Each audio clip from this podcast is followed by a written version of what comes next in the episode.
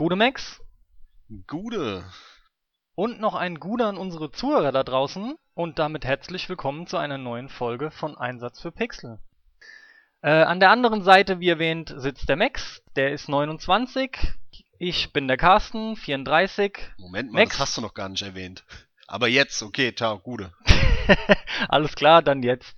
Unser heutiges Thema dreht sich darum, dass wir Open-World-Spiele gegen Lineare vergleichen. Vor- und Nachteile.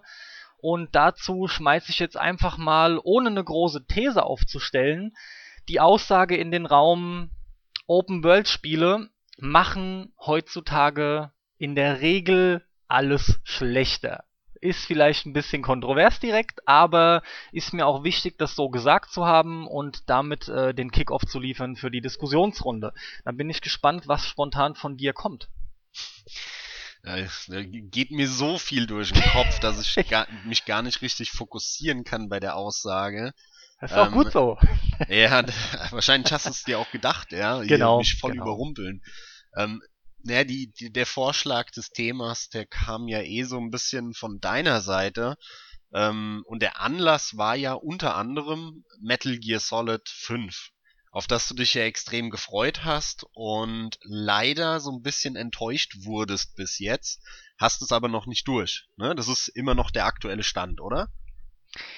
Oh, jetzt musst du gleich erwähnen, dass ich noch nicht durch habe. Das ist immer direkt ein Angriffspunkt, du sagst jetzt mal ohne Scheiß. Das ist, das ist scheiße. Ich, ähm, aber warum? Das ist jetzt, doch eine wichtige Info. Ich meine, es kann natürlich. sich ja noch alles ändern, dein Urteil, aber aktuell ist es nicht so positiv. Du hast ja auch schon mal erwähnt gehabt. Und insofern ist ja nur wichtig, jetzt mal ähm, den, den Status quo darzustellen. Ja, du hast es immer noch auch, nicht durch. Genau, und du hast es ja auch quasi schon betont, es ist so der, der, der, der Themennenner äh, oder der, der, der Themengeber irgendwie, ne? Ähm, es geht ja schon um das Allgemeine. Was bringt offene Welt, was bringt linear als, als, als Vor- und Nachteile. Ja, Metal Gear 5 ist halt bei mir der aktuelle Punkt, das stimmt schon. Ich hatte auch überlegt, ob ich das als Fallbeispiel nehmen soll. Ähm, wollte ich aber lassen, weil ich das nochmal gesondert behandeln möchte. Ja, ich hatte es auch irgendwie schon angekündigt in einer der vorangegangenen Folgen. Ähm, trotzdem sei jetzt nochmal erwähnt für die Zuhörer, die es eventuell interessiert, im Spiel bin ich 45 oder 50 Stunden drin. Das ist halt der reine Ingame-Counter, der zählt auch während der Pause leider, also das ist keine reine Spielzeit. Ähm, mein Bruder wiederum ist mittlerweile durch. Der berichtet ähnliches wie ich. Also es ist rauszuhören, wir sind nicht allzu sehr begeistert, ich noch deutlich weniger als er. Aber Max, allgemein geht's darum. Und reagier doch mal mehr noch auf meine, meine Aussage. Open World macht alles sehr schlechter. gerne, sehr, sehr gerne. Ich wollte nur noch mal klarstellen, was der Anlass unserer Diskussion ja. ist. Und ähm, ja, auf die Aussage. Ähm, ich würde der Aussage zustimmen. Ähm, Open World macht oft vieles schlechter, wenn äh, ein Spiel zu einem Open-World-Spiel wird und es vorher nicht war. Ja, genau. Wenn ein Spiel aber ausgelegt ist für eine offene Welt, von Anfang an, dann ist es in der Regel ein ziemlich geiles Spiel. Ja, man kann halt nur in viele Fehler tappen, wenn man ein Open-World-Spiel macht. Ein, einmal, das ist ein wichtiger Punkt. Und viele von denen entstehen dann halt automatisch, wenn ich irgendwie ein lineares Spiel nehme, ähm, wie jetzt so ein Metal Gear, was von der Geschichte lebt, die total zelebriert wird und so. Und gerade die Geschichte, das ist halt einer der Probleme, in die man sehr schnell reintappt.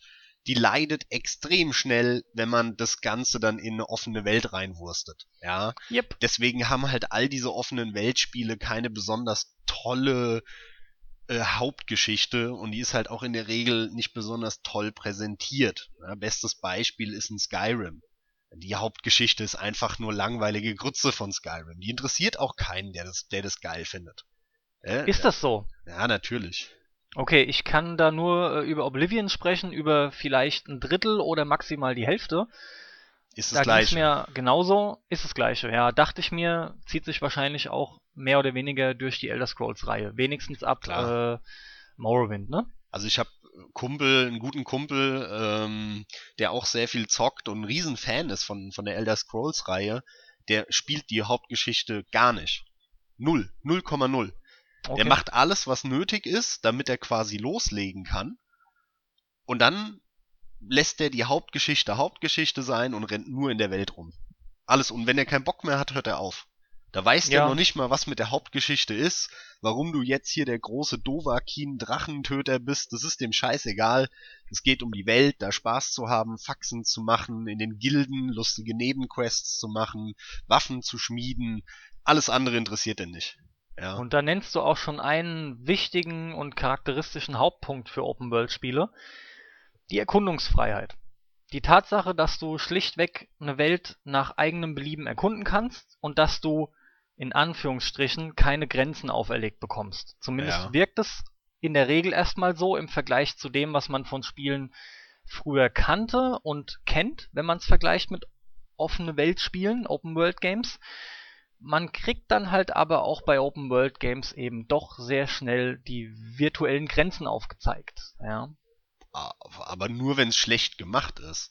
Also bei Nein, einem- selbst bei einem Skyrim kriegst du unsichtbare Wände spätestens. Die sind immer da. Irgendwo ist der Rand. Das ist ja ganz klar. Irgendwo ist Ende. Nein, aber der Rand ist irgendein Berg, an dem du nicht hochkommst, weil er so steil ist. Also, Also natürliche Grenzen, Da- die dann eben nicht mit genau. blöden Invisible Walls irgendwie. ja, aber so macht werden. man gute Grenzen. Das so, so stimmt. macht man in jedem Spiel gute Grenzen. Da ist dann halt ein Fluss, wo du nicht rüberkommst, oder ein Berg oder was auch immer halt, ja. Aber die sind selten. Es müssen halt natürliche Grenzen sein. Und die Genau. hast du bei, also bei Skyrim, wenn du das normal spielst, wirst du keine Invisible Wall finden.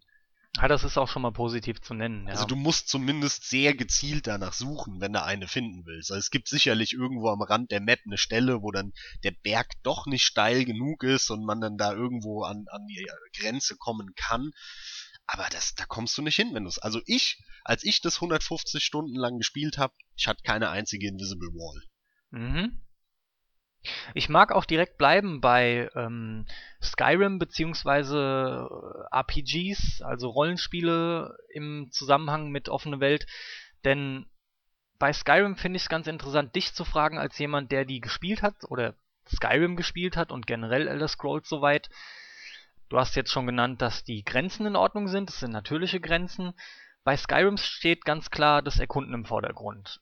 Warum ist es denn so, dass die Geschichte völlig uninteressant ist? Warum ist das Erkunden so im Vordergrund?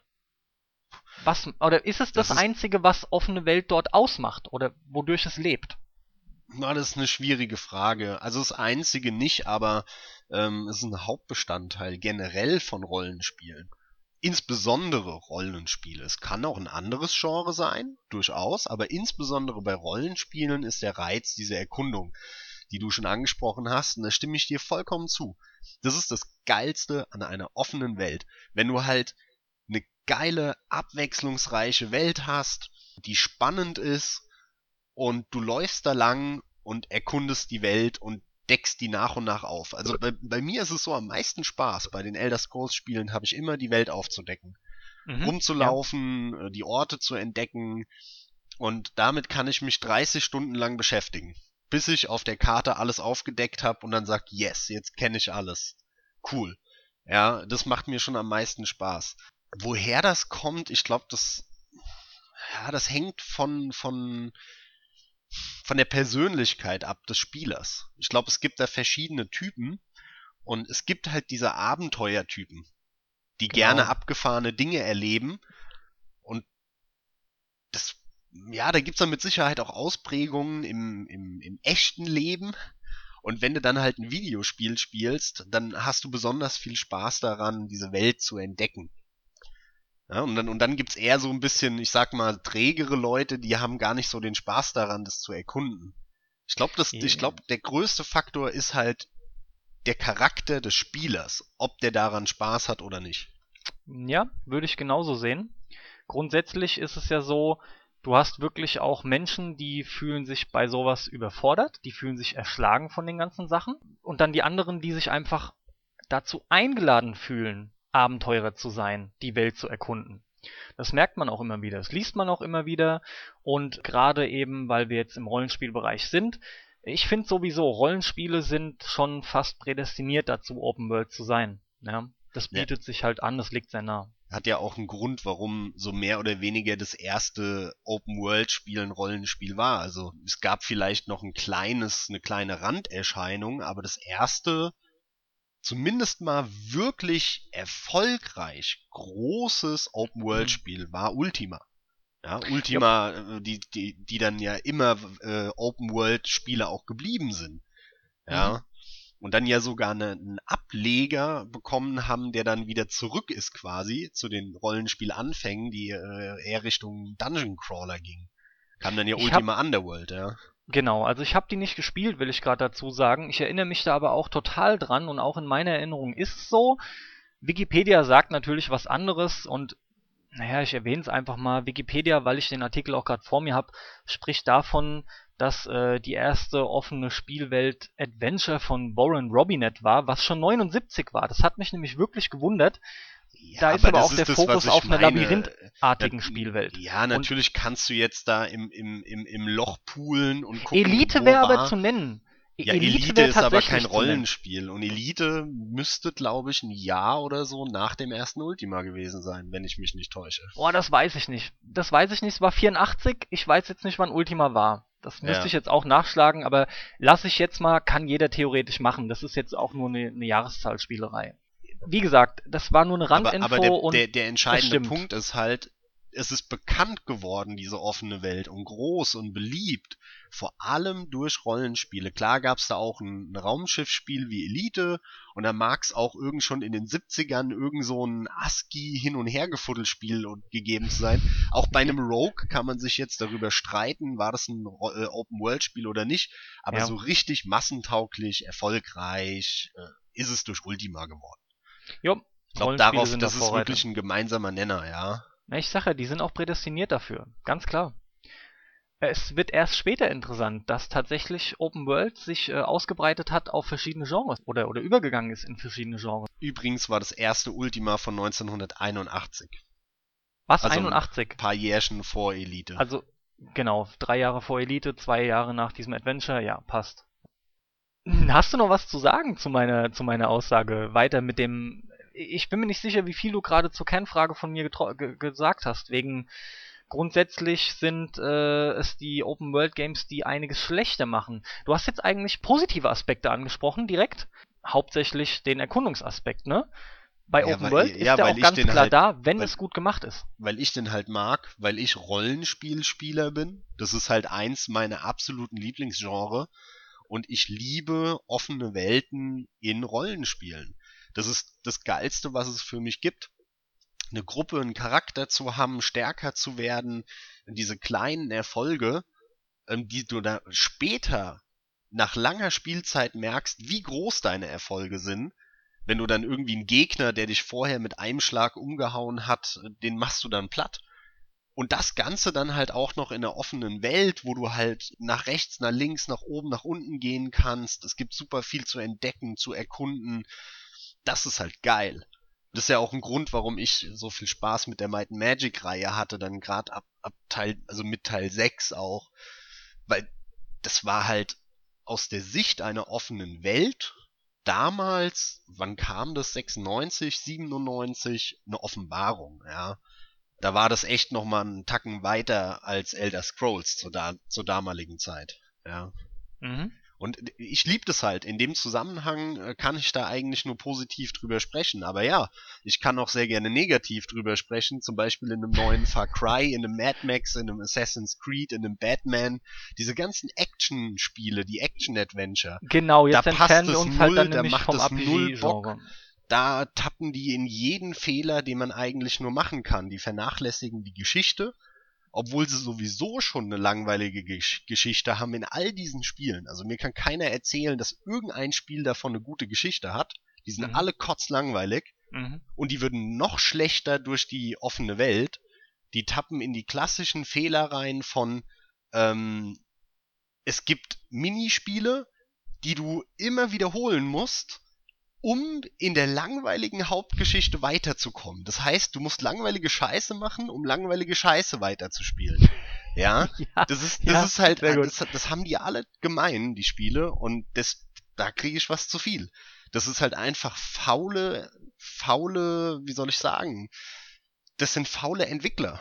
Beziehungsweise, ich will ihnen nicht unterstellen, dass sie faul sind, aber dass sie zumindest von oben zu viel Zeitdruck haben unter Umständen. Ja, oder sich Mhm. selbst zu viel Zeitdruck machen. ja. Und da ist, und dann ist es natürlich super simpel. Machst du vier Minispiele, klatschst du die Map mit voll und äh, los geht's, hast du dein Open-World-Spiel. Für mich ist es ein guter Punkt einzuhaken. Ähm, wir sind bei dem Wechsel vom Genre RPG eigentlich ins Open World Action Adventure. Denn das sind ja die ganzen Dinge wie Watch Dogs, Assassin's Creed und so weiter und so Naja, fort. Far Cry 3 ist ein äh, Far Cry, nicht 3, sondern 4 und so, das, das ist halt ein Lego-Shooter. First-Person-Action-Adventure. Ja, sind ich weiß nicht. Also die haben gemeinsam, dass es alles Action-Spiele sind. Das ist der entscheidende Punkt. Auf jeden Fall. Und dann wird halt der Abenteueraspekt, der Adventure-Aspekt eingebaut durch Open World oder er will verstärkt werden. Das finde ich sehr wohl, ja.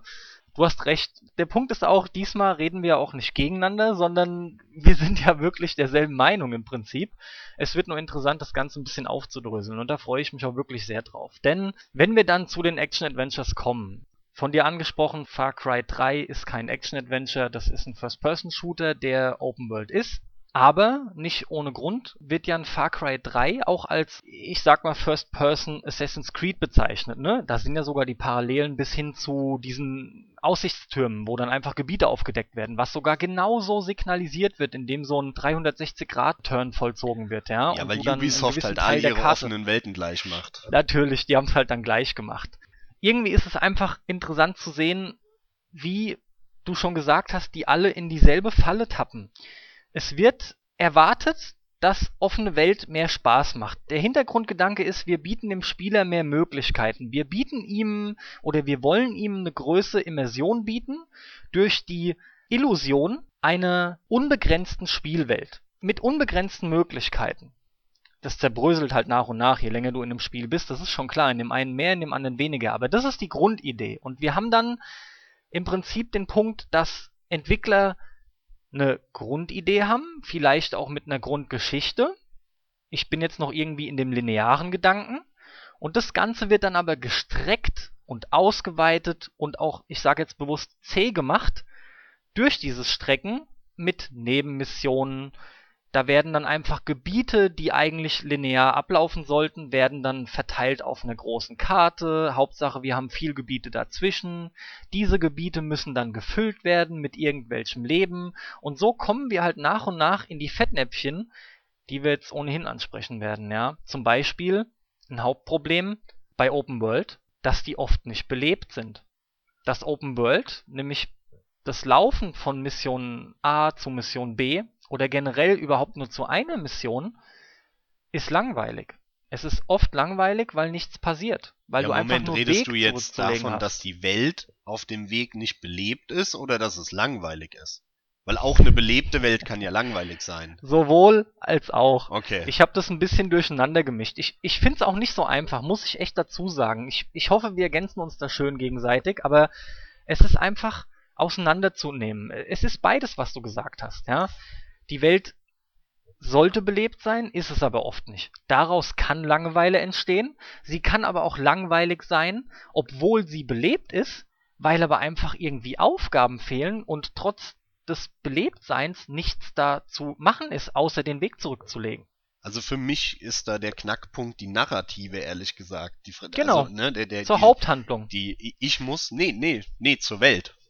Nicht, so, okay, nicht ja. zur Haupthandlung, auch nicht zur Nebenhandlung.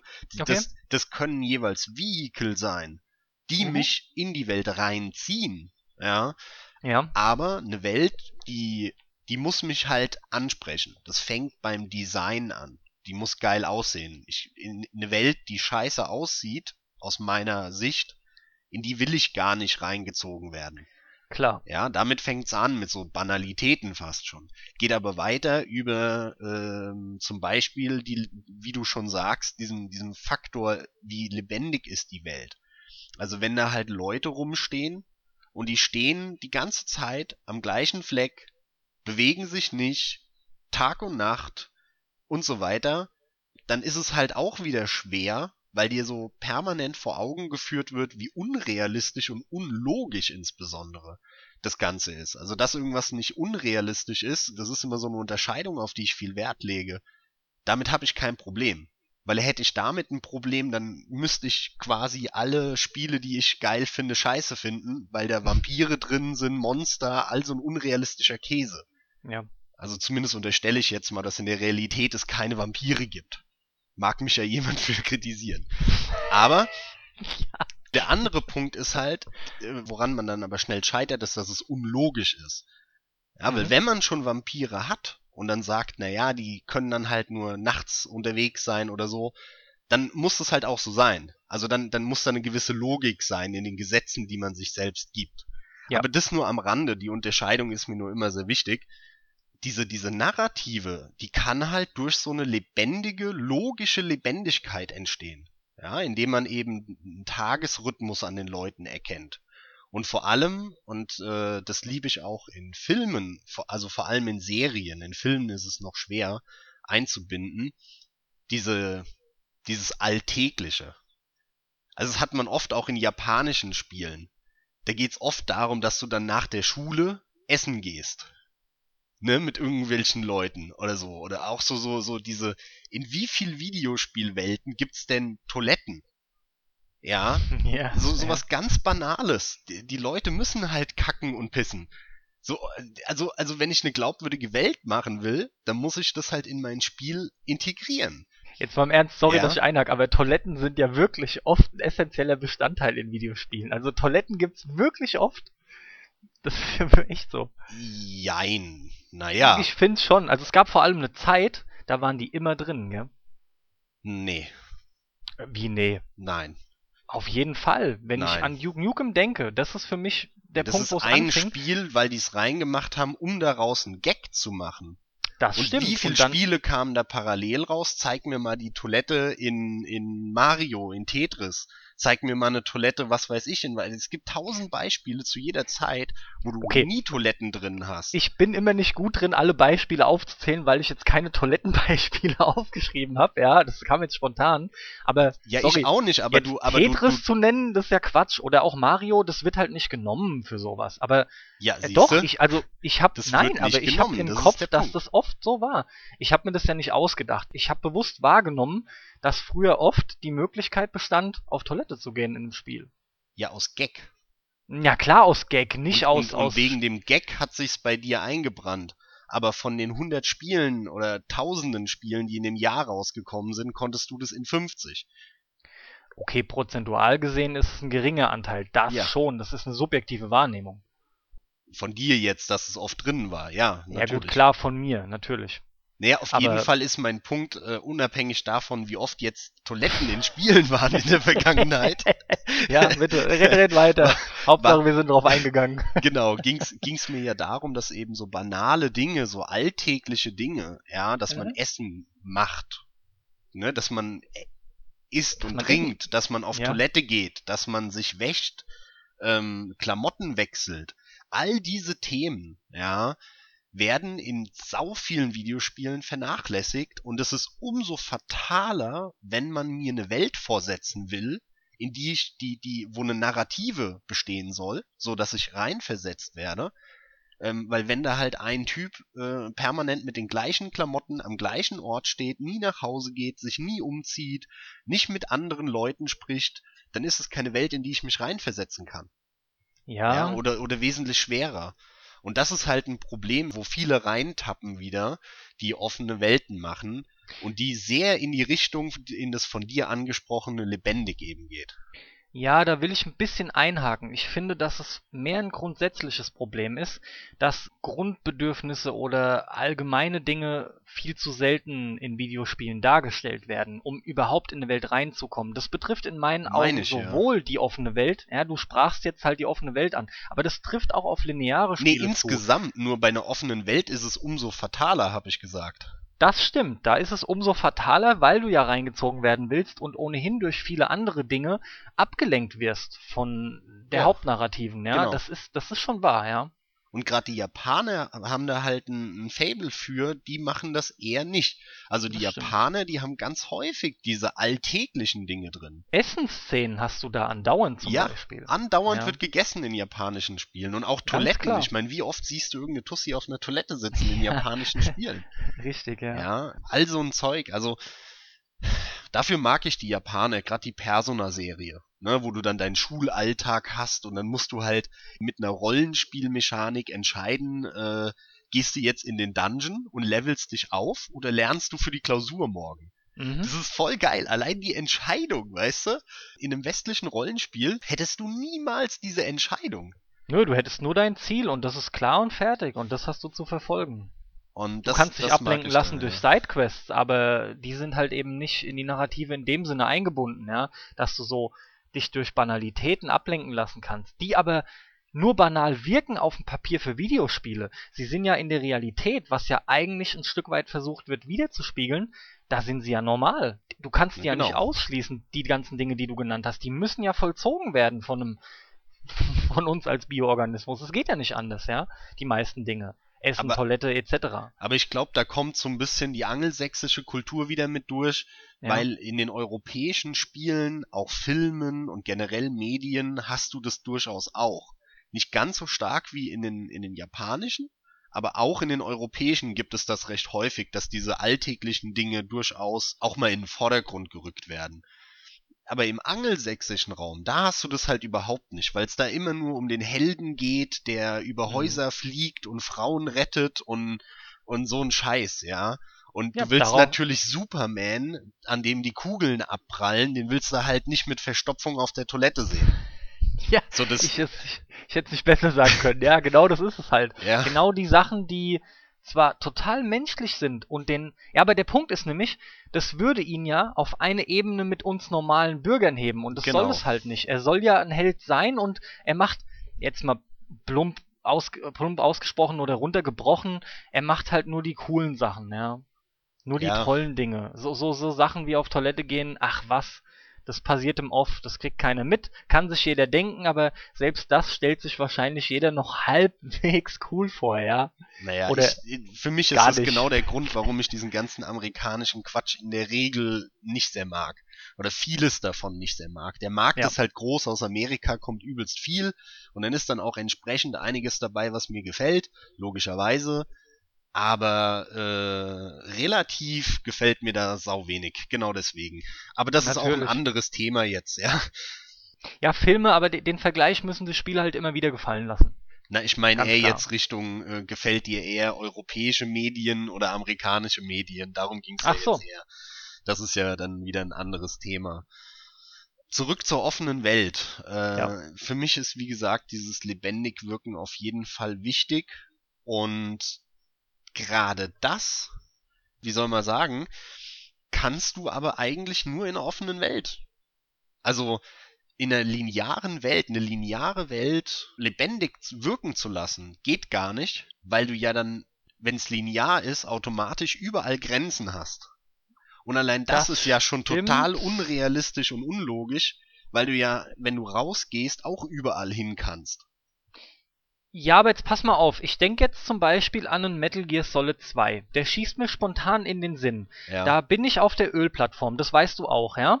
Und Ja, da habe ich nicht wirklich die Möglichkeit, klar, theoretisch könnte man sagen, ich springe ins Wasser und kann wegschwimmen. Ist ja aber Quatsch, wird ja auch keiner groß machen. Du, du hast ein abgestecktes Gebiet, was auch logisch erscheint, ja? Du kommst nicht wirklich auf die Idee, da ins Wasser zu hüpfen, wie ich es gerade gesagt habe, und wegzuschwimmen. Und trotz allem wirkt diese Welt bedingt lebendig. Du bekommst halt viele Sachen am Rande mit. Seien das kleine Tiere, die da rumrennen, zum Beispiel Ratten oder sowas, mit denen du durchaus interagieren kannst. Oder kleinere Dinge wie, na, zu dem Zeitpunkt war es auch noch aufgrund der Technik so, dass auch Gegenstände noch eine Auswirkung hatten, die für eine offen ist vielleicht dann nicht ganz richtig, aber die für eine glaubhafte Welt und eine interaktive Welt gestanden haben. Zum Beispiel erinnere ich mich daran, das hatten sie auch in Trailern oder in irgendwelchen Videoberichten wirklich ähm, ausgiebig beantwortet oder dargestellt, dass du in der Küche warst und auf Töpfe schießen konntest der Reihe nach und äh, die Töne sind halt immer entsprechend angestiegen, je kleiner der Topf wurde. So Dinge. Also du hast da eigentlich keine offene Welt, aber eine glaubhafte und lebendig wirkende, in sich schlüssige Welt, obwohl du klare Grenzen hast. Ich finde, es geht schon, weil du nämlich gerade sagtest, es geht ja eigentlich nur in einer großen Welt, in einer Open World. Finde ich nicht wirklich. Da sind wir schon bei einem Punkt, wo ich mir denke, es geht auch eigentlich, wenn man es vernünftig macht, recht gut in einem linearen Titel. Es gibt ja bei linearen Titeln auch oft große Gebiete. Also Ja. gehen tut das, ja, da stimme ich dir zu, aber es ist relativ schwierig oder Ja, sehr ja. du musst es sehr gekonnt machen. Ganz klar. Eben, und das hatten wir ja vorhin auch schon. Du musst halt die Grenzen sinnvoll und natürlich gestalten. Und so eine Ölplattform hat natürlich eine super logische Grenze, Ja. obwohl die halt nicht so groß ist. Genauso Ja, wie richtig. halt ein, ein, Gebiet wie Skyrim super logische Grenzen hat, weil auf der einen Seite Wasser ist äh, und auf der anderen Seite halt Berge. Berge. Ja. Also da kannst du es super logisch begrenzen. Das ist halt die Kunst, aber dar daran siehst du auch, es ist egal, ob offene Welt oder linear, die gekonnten Grenzen brauchst du bei einem guten Spiel in beiden Fällen. Die brauchst du. Generell sind Invisible Walls ja schon oft ein Dorn im Auge von Videospielern. Ich wünschte, ich könnte jetzt spontan mehr Beispiele liefern. Kann ich peinlicherweise gerade gar nicht. Ich habe auch nicht groß gesucht, ja, nach Invisible Walls, aber ich weiß, dass die halt sehr oft vorkamen eine lange Zeit. Oder Heute eigentlich noch. kommen die immer noch vor, Ja, eben drum. Die hast du noch. permanent immer wieder. Und, und die sind einfach schlecht. Die sind einfach schlecht. Das ist ein schlechtes Leveldesign, ja. Klar. Und zwar offensichtliche Invisible Walls. Ja, ja. wo du wirklich definitiv. gegen eine rennst und du kommst nicht weiter, obwohl da kein Hindernis wäre und er sonst während des Spielgeschehens permanent über höhere Hürden springt, kommt oder die bewältigt, wie auch immer, ja. Ich würde gerne nochmal einen anderen Aspekt von einer offenen Welt Ja, klar, wir können weitergehen, äh, natürlich. Was nämlich äh, meistens, ja, ich hatte es vorhin schon mal kurz angesprochen, die Geschichte ist in der Regel schlechter in einer Ja. offenen Welt als in einem linearen Spiel. Ja. Und das liegt natürlich daran, dass du das Pacing, ja, das heißt, wenn du so ein Spiel entwickelst und du machst es linear und dann kannst du sehr genau vorherbestimmen, wie lange dauert dieser Abschnitt. Ne? Wie lange dauert dieses Level? Und dann weißt Ja. du, okay, jemand, der schnell ist, macht es in einer halben Stunde, jemand, der langsam ist, in einer Stunde. Irgendwo dazwischen wird es sich einpendeln und dann kannst du danach eine Sequenz setzen, davor und so weiter. Also du kannst ziemlich genau bestimmen und herausfinden vorher, wie lange der Spieler mit was beschäftigt sein wird und vor allem in welcher Reihenfolge was wann kommen wird. Richtig. In einer offenen Welt ist beides nicht möglich. Weil der Spieler hat ja die Wahl zu entscheiden, will ich jetzt die Aufgabe machen oder die? Oder will ich jetzt einfach nur da langlaufen oder nicht? Oder was will ich jetzt machen? Ja, das heißt, du kannst als Entwickler die Reihenfolge nicht bestimmen. Und das noch viel fatalere finde ich, du kannst die Länge nicht bestimmen. Ja, und weil in, in, in der Hauptmission, da kann es sein, dass der eine so heiß auf die Hauptmission ist, also rattert der die sofort durch. Ne, bei Skyrim kannst du, ich weiß, ich glaube, wirklich sofort die Hauptmission durchrattern, dann bist du in acht Stunden durch. Sind da Ja. äh, irgendwelche Sidequests oder, oder tertiären Aufgaben kein, äh, sind die nicht, ähm, scheiße, warum fällt mir das deutsche Wort nicht ein? Äh, mandatory, ähm, ey, ähm, äh, Pflicht. Sind die keine Ver Pflicht? verpflichtend, ja. Verpflichtend, Äh, ja. Nee, nee, meines Wissens, also wenn ich mich richtig erinnere, keine einzige. Du kannst sie alle nacheinander abarbeiten, die Hauptquests. Und da ja alle Gegner auch mitleveln, ist es mehr oder weniger genauso schwer. Erinnere mich dran, dass ich das nochmal ansprechen will. ja, ja. ja, okay, ja. Ähm, das ist schon gut gemacht, das er erwarte ich auch von einem offenen Weltspiel. Das ist ja Mhm. genau das, was alle äh, diese ganzen Ubisoft-Spiele verkacken.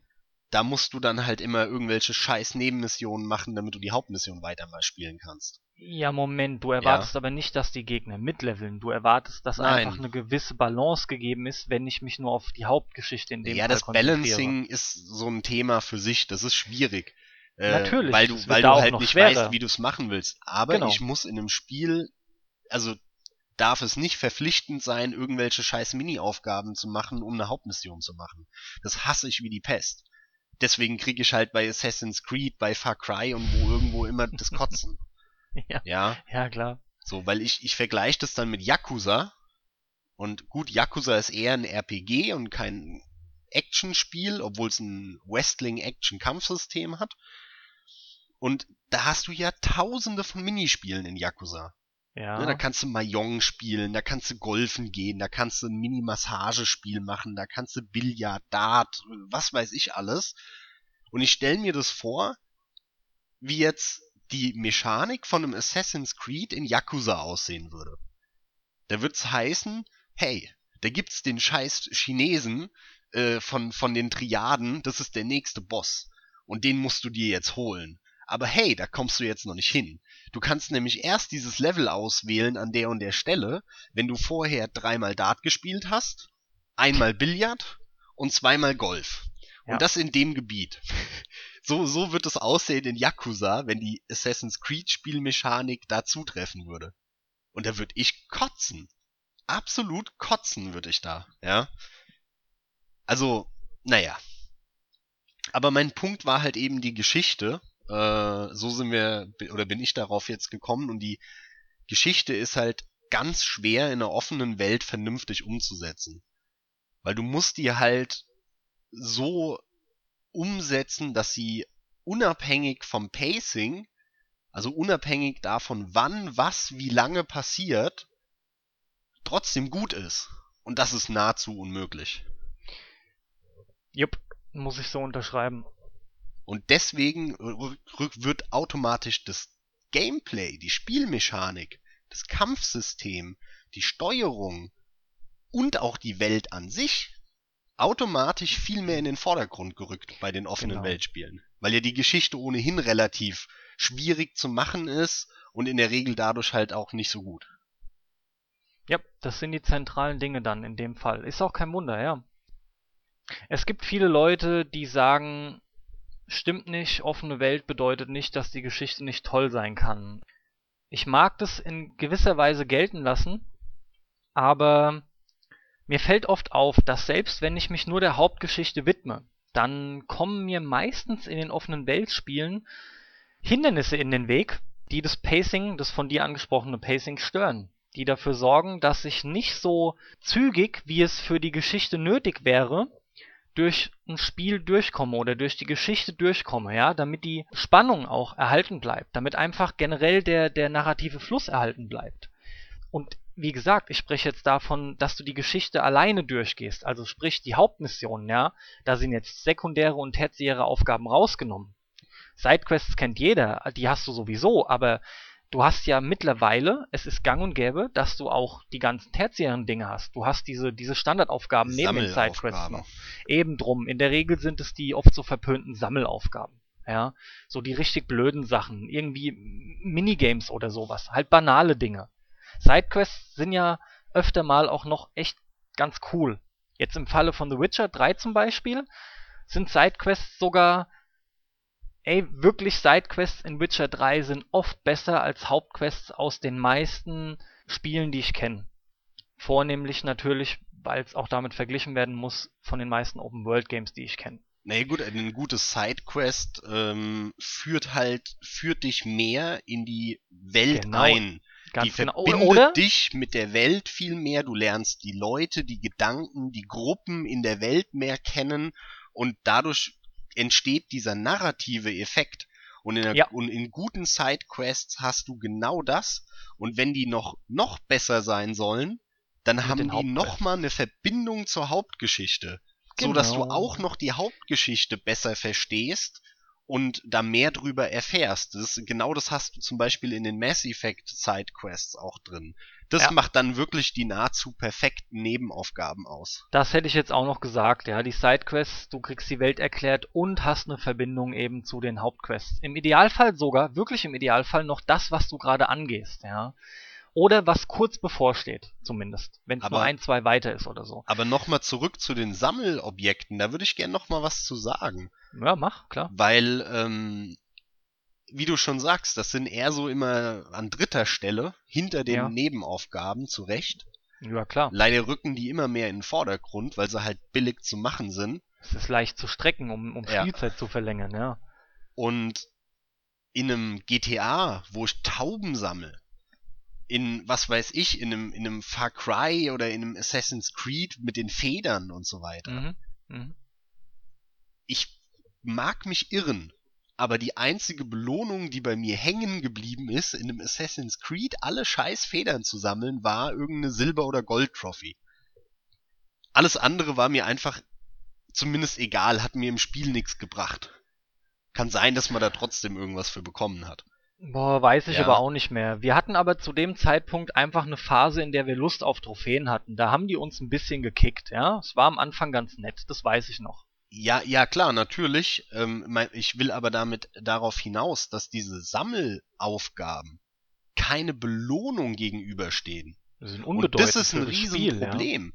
Weil wenn Ja. ich schon so ein Sammelobjekt, so, so Sammelaufgaben reinmache, dann will ich dafür auch eine geile Belohnung bekommen, weil die sind schon sehr aufwendig. Und dann muss ich halt aber auch wirklich ein fettes Schwert, eine geile Rüstung, äh, eine geile Waffe in einem GTA oder so bekommen. Aber wirklich eine geile. Ja, ansonsten äh, ist es sinnlos, die Aufgabe da drin. Ja, pass auf, da will ich jetzt Und- auch mal gerade. Ja, ja, ja äh, äh, leg los. Falls du dir merken kannst, was du noch sagen willst, ist es nur dann interveniere ich. ja klar, natürlich. Ich will nur einhaken an dem Punkt Sammelaufgabe. Bei Open World nervt's nämlich in der Regel. Ich würde eigentlich auch erstmal sagen, es nervt fast grundsätzlich, weil es halt immer irgendwo ein Stück weit künstliches Strecken ist. Aber ähm, in dem Fall denke ich an Uncharted, ja, oder generell an Action Adventure. Die haben höchstens mal etwas weitläufigere Gebiete. Und du hast da ja auch immer im Falle von Uncharted sammel den Schatz ein oder generell sammel Schätze Ja, ein. diesen Kack, ja. Aber da nervt es nicht so sehr, weil das Gebiet, dieses, selbst wenn es ein, ein weitläufigeres Areal ist, ist es aber kein so großes Areal, dass es dich ewig lange aufhält und du das Gefühl bekommst, boah, ich mache hier den letzten Dreck, ich habe echt keinen Bock mehr da jetzt jede Ecke abzusuchen, sondern es lässt sich schnell überblicken und Echt, Es also ich habe da genau das gleiche Gefühl. das Das Gleiche. macht für mich keinen Unterschied. Nee, also find ich- entweder, find ich entweder gar nicht. muss ich mal. nicht machen, dann Ja. hab ich, dann ist es mir scheißegal. Ja, dann ist es in Ordnung. Und wenn das Spiel mich dazu zwingt, es zu machen, um weiterzukommen, dann ist es Rotze, scheißegal, ob es linear ist oder offen. Ich will nicht durch die Welt laufen und irgendeine Scheiße suchen. Da habe ich keinen Bock den- drauf. D- deswegen ist der Sammelkram ja eben tertiärer Kram. Also der wird ja eigentlich nie, der wird eigentlich nie vorausgesetzt, um weiterzukommen. Ja, es das gibt ist schon wirklich so ein, immer zwei Kram, der- Beispiele. Aber das ist selten, Max, jetzt mal ohne Mist. Das ist sehr selten und kommt fast nicht vor, um Ja. wirklich weiterzukommen. Kommt selten Nur- vor, aber wenn, ist es halt ganz fatal, ja. Na, du hast aber die ich, Dinge find- halt ich finde halt, angesprochen. ich finde halt, weil du, weil du jetzt so ein bisschen, äh, ich sag mal, so ein Uncharted mit den Sammelobjekten da positiv darstellst. Ich finde das halt immer noch Mm, scheiße und Nicht negativ. positiv, Das ist nur, nur, besser. Nicht ganz so negativ vielleicht, Genau. aber das ist halt jetzt wieder anstatt minus 10, minus 9, das ist immer noch weit entfernt von der plus 10. Ich Ja. würde ein bisschen weniger ins Minus gehen, aber wie dem auch sei, du hast recht. Also so meine ich es ja auch. Es ist nur besser, aber nicht gut. Das ist halt ein Unterschied. Es ist besser, schlecht, aber So, immer jetzt- noch nicht Und jetzt auf der Habenseite. Das, Ja. was ich eben eigentlich sagen wollte, und es passt jetzt perfekt dazu, ist nämlich ein gutes Beispiel für Sammelspiele. Okay? Ja. Hab, mach dich bereit. Gutes Ich- Beispiel. Okay, Ich bis, sitze, ich bin bereit. halt dich fest, Alter. Ja, ich jetzt halt mich geht's- auch fest. Ich, pass auf. Yakuza. Wer hätte das gedacht? Man merkt Ja. überhaupt nicht, dass ich die Spiele mag, ne? Es ist so am Rande, im Subkontext kommt es rüber. Es gibt Sammelobjekte in Yakuza. Und zwar sind es Schlüssel zu solchen Fächern, so, ne, wie am Bahnhof. Die sind da immer an einem Ort. Da sind dann irgendwie 50 solcher Fächer. Und die Schlüssel dazu sind in der Welt versteckt. Und Ja. immer wenn du einen Schlüssel gefunden hast, die blinken so leicht. Ne, die pulsieren so optisch. Und wenn du einfach nur langläufst durch die Welt, siehst du die nicht. Das heißt, du musst schon anhalten und so ein bisschen darauf achten. Und die liegen dann mal oben, also zwischen Äste auf dem Baum. Die liegen mal irgendwo in der Ecke, in einem Automaten, wo auch immer. Also die sind auch so wirklich ganz nett manchmal versteckt. Und für jeden Schlüssel, den du da holst, machst du ein Fach auf und in dem Fach ist ein Objekt drin. Und das Ja. Objekt ist zum Beispiel eine große, ein großes Medikit. Oder äh, eine Waffe. Eine, eine, eine Pistole. Oder irgendwas. Das ist mal was, was scheiße ist. Das ist mal was, was gut ist. Es ist halt wirklich wie so ein Überraschungsei, äh, was ähm, die Items, die Itemvielfalt in Yakuza angeht. Und das ist geil. So muss es doch sein. Das ist doch wirklich perfekt umgesetzt. Du musst es nicht machen, du kannst komplett drauf scheißen. Für die, die aber Bock drauf haben, die Welt abzusuchen, ja, die machen das. Und die haben auch für jeden Gegenstand, den sie finden, eine Belohnung. Mal mehr, mal Ja. weniger. Ja, die haben Und eine richtige Belohnung Und halt. ja. genau so muss es sein. Und ich verstehe nicht, warum eigentlich, ich kenne zumindest im Moment nur Yakuza, die das in der Form so gut umsetzen. Und bei allen anderen, da musst du erstmal drei- 30, gefühlt 30 Stunden, äh, 50 Federn einsammeln in der ganzen Welt. Und danach kriegst du ein, ey, cool, hast alle Federn. So, ciao, spiel weiter. Ja. So, ja, pff, äh, was soll das? Ja. Du sprichst ja jetzt Assassin's Creed an, ja. ja, nimm anstatt Federn Tauben oder nimm anstatt Tauben was weiß ich was, ist ja scheißegal. Ja, das ist doch alles Der die Punkt- gleiche Grütze. Der Punkt ist eher, dass ich gerade zu Assassin's Creed auch nochmal kommen wollte und ich weiß nicht, ob ich jetzt groß ablästern soll oder was auch immer. Wir Hau. sind halt bei den Sammelaufgaben. Ähm, Ja, ich überlege gerade, ansprechen will ich irgendwie, dass Assassin's Creed zur Open World zählt. Ist auch in Ordnung, lasse ich gelten. Aber eigentlich empfinde ich zum Beispiel ein Assassin's Creed, ich empfinde das eigentlich als sehr lineares Spiel. Ja. Gespielt habe ich 1, 2, Brotherhood zum Teil und habe ich noch was gespielt? Ich habe mal, glaube ich, kurz in den, das war der dritte noch reingeschaut. Es ist natürlich korrekterweise Open World, Also aber du meinst jetzt den offiziellen Teil 3, weil Brotherhood war ja eigentlich der dritte. der offizielle Teil 3, der irgendwie ähm, mit den Indianern war und so, war das amerikanische Bürgerkrieg Ja, ja, ja, ja, sowas ja, irgendwie ja. so. Allein da, da Den, müssen ach, schon, da habe ich nur reingeschaut. das ja. stört mich schon, dass da bei den Leuten nicht die Alarmglocken angehen, so, wenn eine Spieleserie nach zwei Jahren anfängt, keine Zahl mehr zu nehmen, damit die Leute nicht checken, dass jetzt schon innerhalb von drei Jahren der dritte Teil rauskommt. Ja gut, das ist halt Also kalkuliert. jetzt benennen wir das klar. halt um und Ja. nach, nach sechs Jahren, mit dem fünften oder sechsten Teil, kommt dann erst Teil 3. So. Und dann Ja. zu sagen, ja, das ist ja jetzt eher, also es vorher waren ja so Spin-offs, so, ja genau, deswegen kamen sie auch für 60 Euro raus ein Jahr später, ne, ist schon klar, ihr Spacken. Natürlich, Aber aktuell das ist nur am das nichts. Neues und Assassin's Creed 3 ist eigentlich schon Teil 5 Irgendwie so oder 5, 6. 6, irgend ja, sowas. Ich ja. meine 5, wie auch immer, das ist egal ob 5 oder 6, ist es eigentlich natürlich. Ich wollte darauf hinaus, dass der sich für mich nicht wie ein Open World Game tatsächlich anfühlt, weil er der hat auch eigentlich nichts zu bieten. In meinen Augen hat Assassin's Creed nicht wirklich was zu bieten außer der Hauptgeschichte. Und der Tatsache, War dass doch du halt ein weitläufiges Areal hast, was, und das rechne ich dem Spiel auch hoch an, diese Gebiete wirken belebt. Das tun sie wirklich. Da ist wenigstens viel los. Und seit dem ersten sind die auch technisch anspruchsvoll. Das ist in Ordnung. Aber du hast da nichts zu tun. Naja, Du aber hast einfach also, nichts zu tun. bei in Assassin's Creed ist es doch aber gerade gerade ein Paradebeispiel dafür, dass die Hauptgeschichte nur weitergeht, wenn du behinderte Nebenmissionen gemacht das hast in einem stimmt, aber- und Aber äh, das bestätigt ja meinen Punkt. Die und- sind scheiße, die Nebensachen. Du und willst in- weiterkommen und musst die dann machen. Und insbesondere äh, hast du ja, ähm, wie soll ich sagen, das ist, das ist doch, Teil 3 ist eine Ausnahme, dieses Amerika-Gedönse. Ja, da haben ja. sie halt mal kurz versucht, das ein bisschen linearer zu machen. Ähm, das haben sie dann ja wohl, also ich habe nicht gespielt, aber so wie ich es mitbekommen habe, dann ja auch noch bei Black Flag weitergeführt. Dass es auch so ein bisschen linearer und, und enger gew- geschnürt wurde. Aber an- ansonsten ist es eine reine klassische offene Welt, Assassin's Creed. Immer, immer, bei jedem Teil ansonsten gewesen.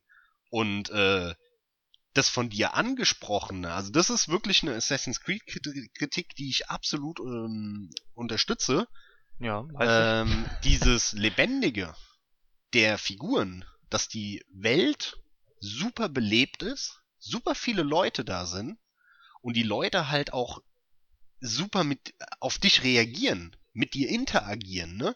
Ja. Also da, davon damals 2007, als Assassin's Creed angekündigt wurde, und du hast gesehen in einem Trailer in, in Echtzeit berechnet, wie der mit dem stylischen Mantel da durch die Masse gelaufen ist und sich so an die Leute, die, die Leute zur Seite gedrückt hat, die so genockt hat und dann sind die weg und haben so, ey, ey, pass doch auf, du Spast gesagt. Und du hast dich irgendwo hingehockt und du bist in der Masse untergegangen. All das, davon hat Assassin's Creed gelebt. Mhm. Das war das, was so faszinierend war an Assassin's Creed. Und spätestens mit Teil 3 haben sie genau dieses Kennzeichen, also dieses Merkmal, komplett vergessen. Da ging es nicht mehr darum, dass du in der Masse untergehst. Da ging es nicht mehr darum, dass die Leute auf dich reagieren, sondern es wurde dann zu einem Superheldenspiel, wo du über, De über Dächer rennst.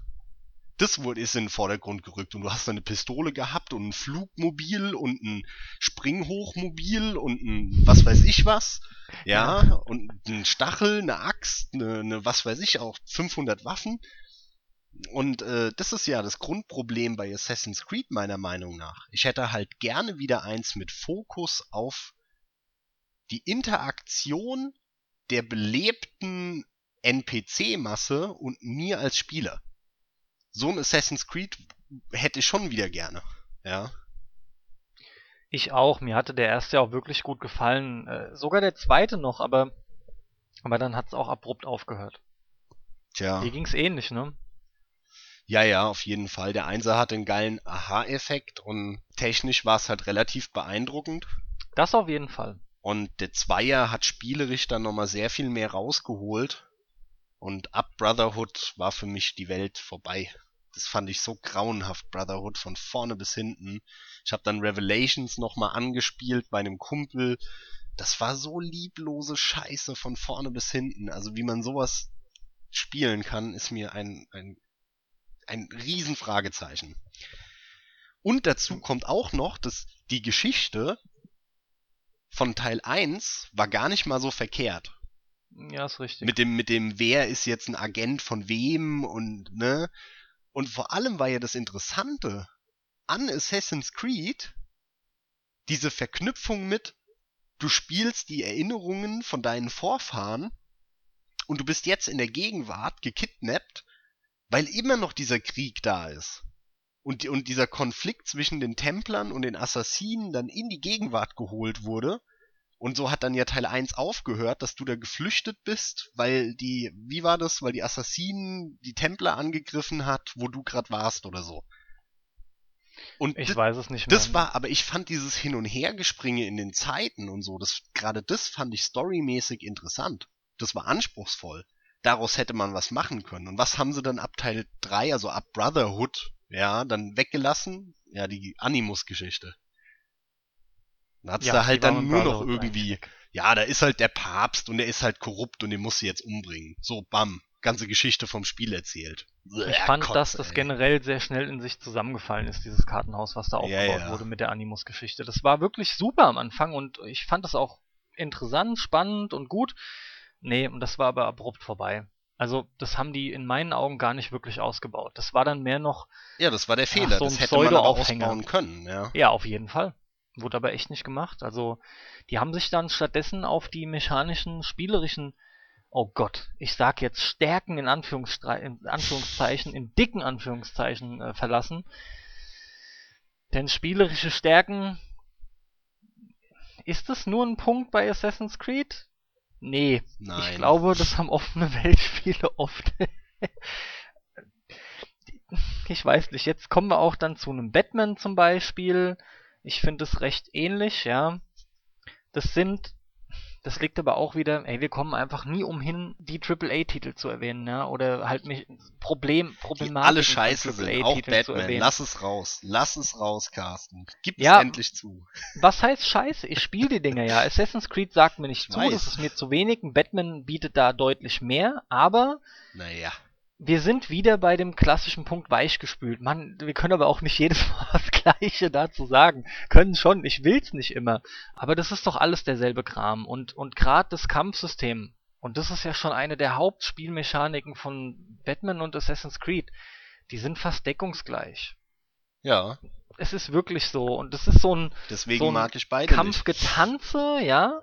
So ein, so ein Reaktionsspielchen. Und ich selber mag das Kampfsystem eigentlich schon, aber nur über einen gewissen Zeitraum. Und danach, danach wird es zu repetitiv und, und langweilig. Es hat halt Weil keine halt- Tiefe, nix. Du baust Genau, nix genau, und aus das oder merkst so, du dann. sondern höchstens du hast am Anfang noch noch keinen Konter, der kommt dann später dazu oder so oder aber an sich ist es relativ schnell ausgelutscht. Es kommen halt nur ein, zwei Tasten dazu. Und als jemand, der, der sowieso schon gewöhnt ist, von Anfang an der Videospiele, Tasten zu meistern und Tasten zu zu beherrschen.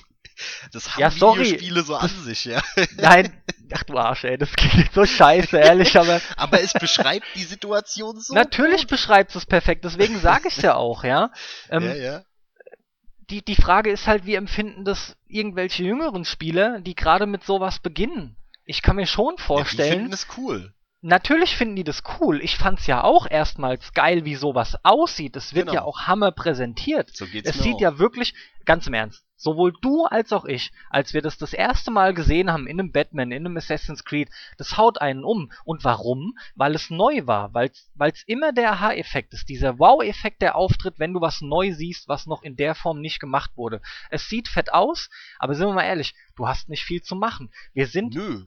Fast schon beim Button Mashing, wovon man bei Beat'em Up Games, die nicht so gut gebalanced sind oder nicht so gut durchdacht sind in ihrer Ausführungsweise, immer spricht. Und bei einem Batman oder bei einem Assassin's Creed musste zwar noch ein gewisses Timing haben, deswegen sprach ich auch von diesem Tanzen, das ist so ein, so ein Kampfgetanze, ja, aber mehr hast du nicht zu tun dabei. Und Naja, du kriegst mehr visuelles Feedback, als dass du wirklich spielerisch einen Nutzen oder einen Erfolg rausziehst. Oder Aber richtig Freude wir, daran. Bevor wir jetzt nochmal zu, wirklich zurück zum eigentlichen Thema kommen, zur Open World äh, und zu versus linear, ähm, eine Frage habe ich dann schon. Du An mich direkt oder du, allgemein? Du, äh, Nochmal, wie bitte? An mich direkt oder An, allgemein? an dich direkt, ja. Oh je. Und zwar, du kritisierst es vollkommen zu Recht, behaupte ich. Alles, was Ja. du jetzt in den letzten zwei Minuten erzählt hast. Aber Aber, und also ich kann dir da auch nur zustimmen, ich habe auch mit dem ersten Assassin's Creed durchaus Spaß gehabt. Ich Ja. habe auch mit dem ersten Batman Spaß gehabt. Das waren nette Spiele, hast die den konnte man gut durchspielen. Ja, den Okay. hatte ich von dir doch sogar ausgeliehen damals. ich weiß nur und, nicht mehr, ob du ihn ähm, durchgespielt hast. Ja, ja, natürlich.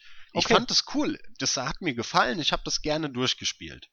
War ein Das lineares Problem Spiel. ist aber, dass Teil 2 genau der gleiche Scheiß ist. Teil 3 genau der gleiche Scheiß. Teil 4 genau der gleiche Scheiß. Die ändern ja nichts. Es Ja. würden die würden die einfach wieder mal eine neue Marke machen, eine neue Welt mit einer neuen Figur, mit einer neuen Geschichte, in einer anderen designten offenen Welt mit einem ähnlichen Kampfsystem, was mir einfach nicht so gut gefällt, hätte ich damit überhaupt kein Problem. Das Problem, was ich damit habe, und das ist das Problem von AAA-Serien, ist, dass halt der nächste Assassin's Creed-Teil im Endeffekt die gleiche Welt ist, der gleiche Typ, alles gleich. Das heißt, alle Assets von den Spielen, die ganzen Bestandteile, benutzen die immer wieder, immer wieder. Die benutzen dann noch, noch zur Hälfte den Soundtrack wieder und verkaufen das wieder für 60 Euro. Warum? Und das ist jetzt meine Frage an dich persönlich. Ja. Ja. Warum kaufst du dir dann trotzdem jedes Uncharted und jedes Batman-Spiel? Wow, okay. Also es sind zwei Spiele, die du nennst in dem Fall in deiner Frage. Ähm, Ja, weil die sinnbildlich für ich- dich stehen, weil du die ja an sich ganz gerne hast. Aber ja, du gut, ja, kritisierst genau das, was die falsch machen, au- auch aus meiner Sicht, kaufst dir aber trotzdem jeden Batman. Ja, okay. Nee, ich kann es ja auch beantworten. Es ist auch gar nicht so schwer. Erstmal will ich noch drauf eingehen auf die Aussage Batman erstes Spiel, was du durchgespielt hast, und dann Arkham City und jetzt äh, der letzte, der Arkham Knight. Die machen alles gleich. Nee, machen sie eben nicht. Naja, dazwischen Sondern- war ja noch Origin, ne? Gab's ja auch. Origin waren Warner Brothers noch. Nur halt nicht äh, von, eigenes von ähm, wie Ding. heißen die? Äh, ähm, Rocksteady Rack Studios. Aber Rocksteady, genau. Aber gut, die haben nur kopiert. Die, die, die Warner Brothers hat mit Origins ja nur kopiert. Den habe ich auch zum Beispiel nicht gespielt. Das ist aber jetzt auch eine persönliche Kiste, ja. Nee, pass auf. Der erste ist ja ein linearer Titel. Und ich finde auch, Naja, der ist so der halb, so halb. halb. Ja.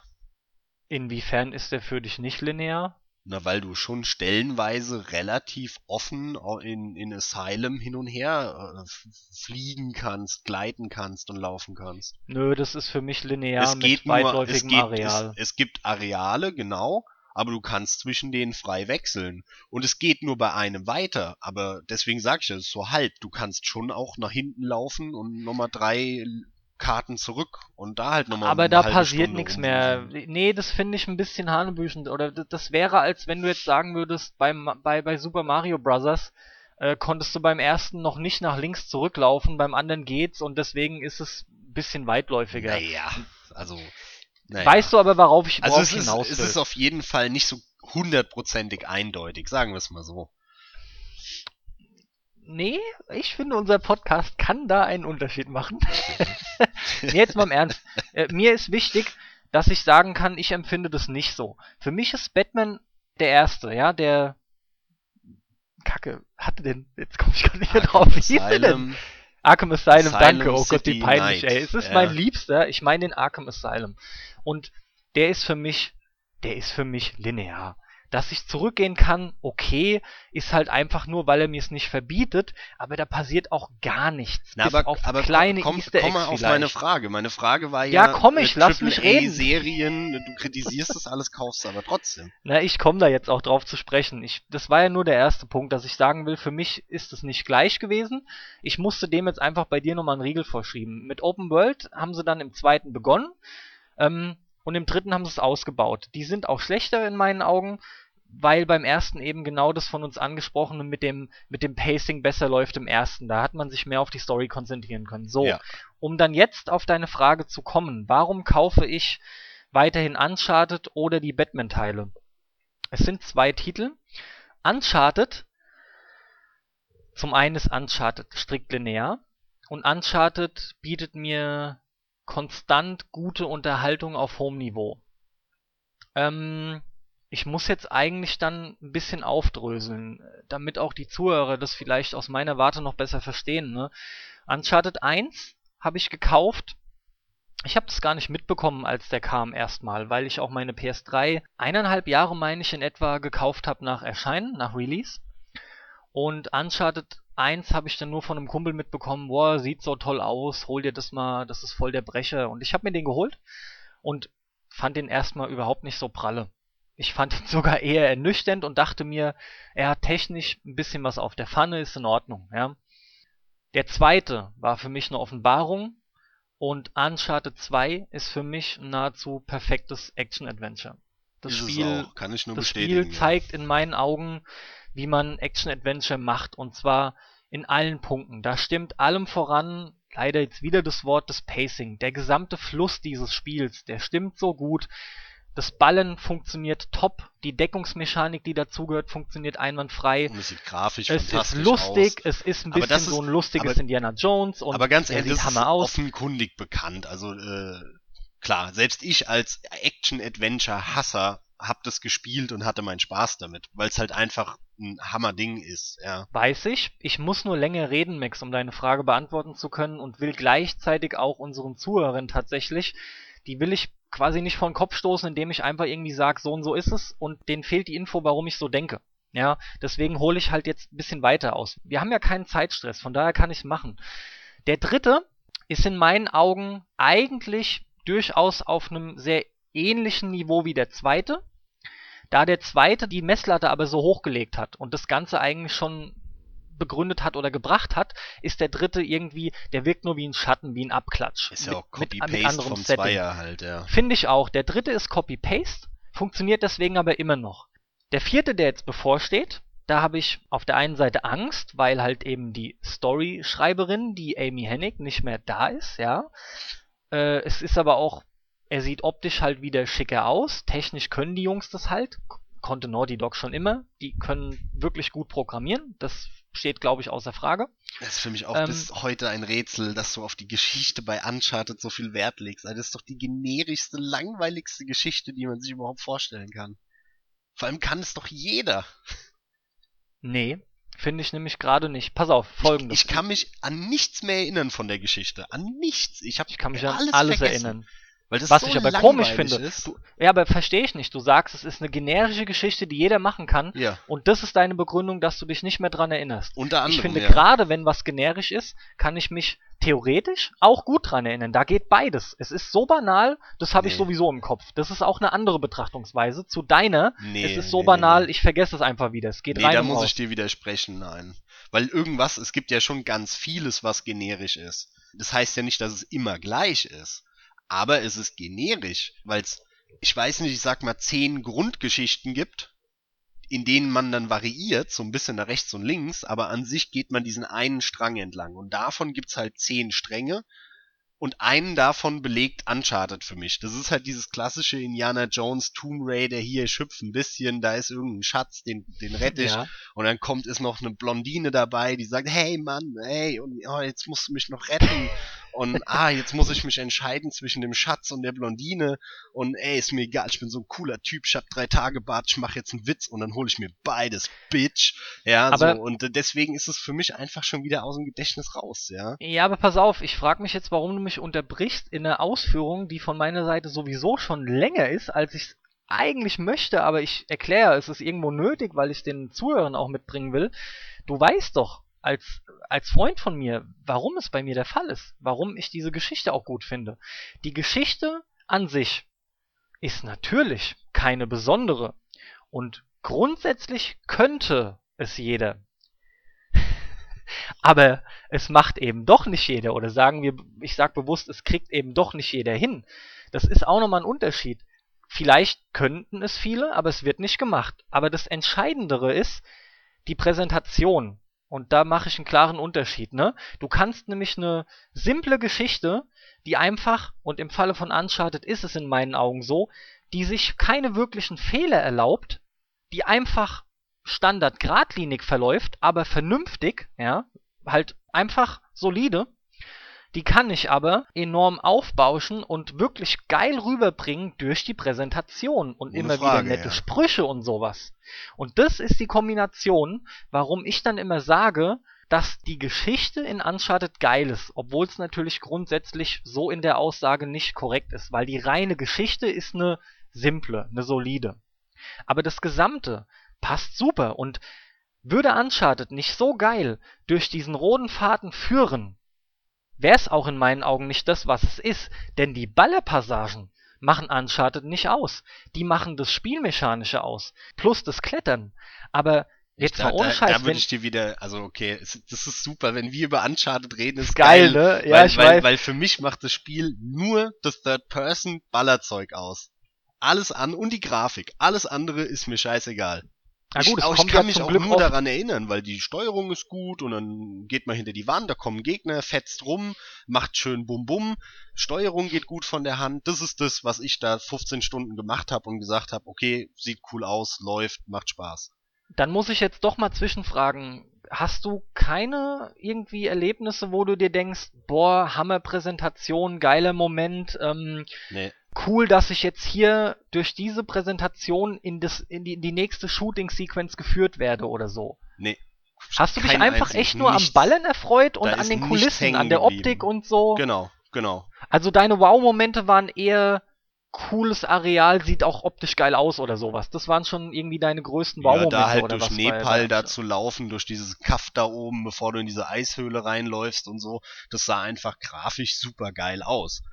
Aber irgendwie hier, was du jetzt ansprichst mit, das war eine tolle Überleitung und so, nix, alles weg, alles weg. Ach, da diskutiere ich auch nicht mit dir, auch nicht im Podcast. Du hast keine Ahnung von Uncharted. Das ist.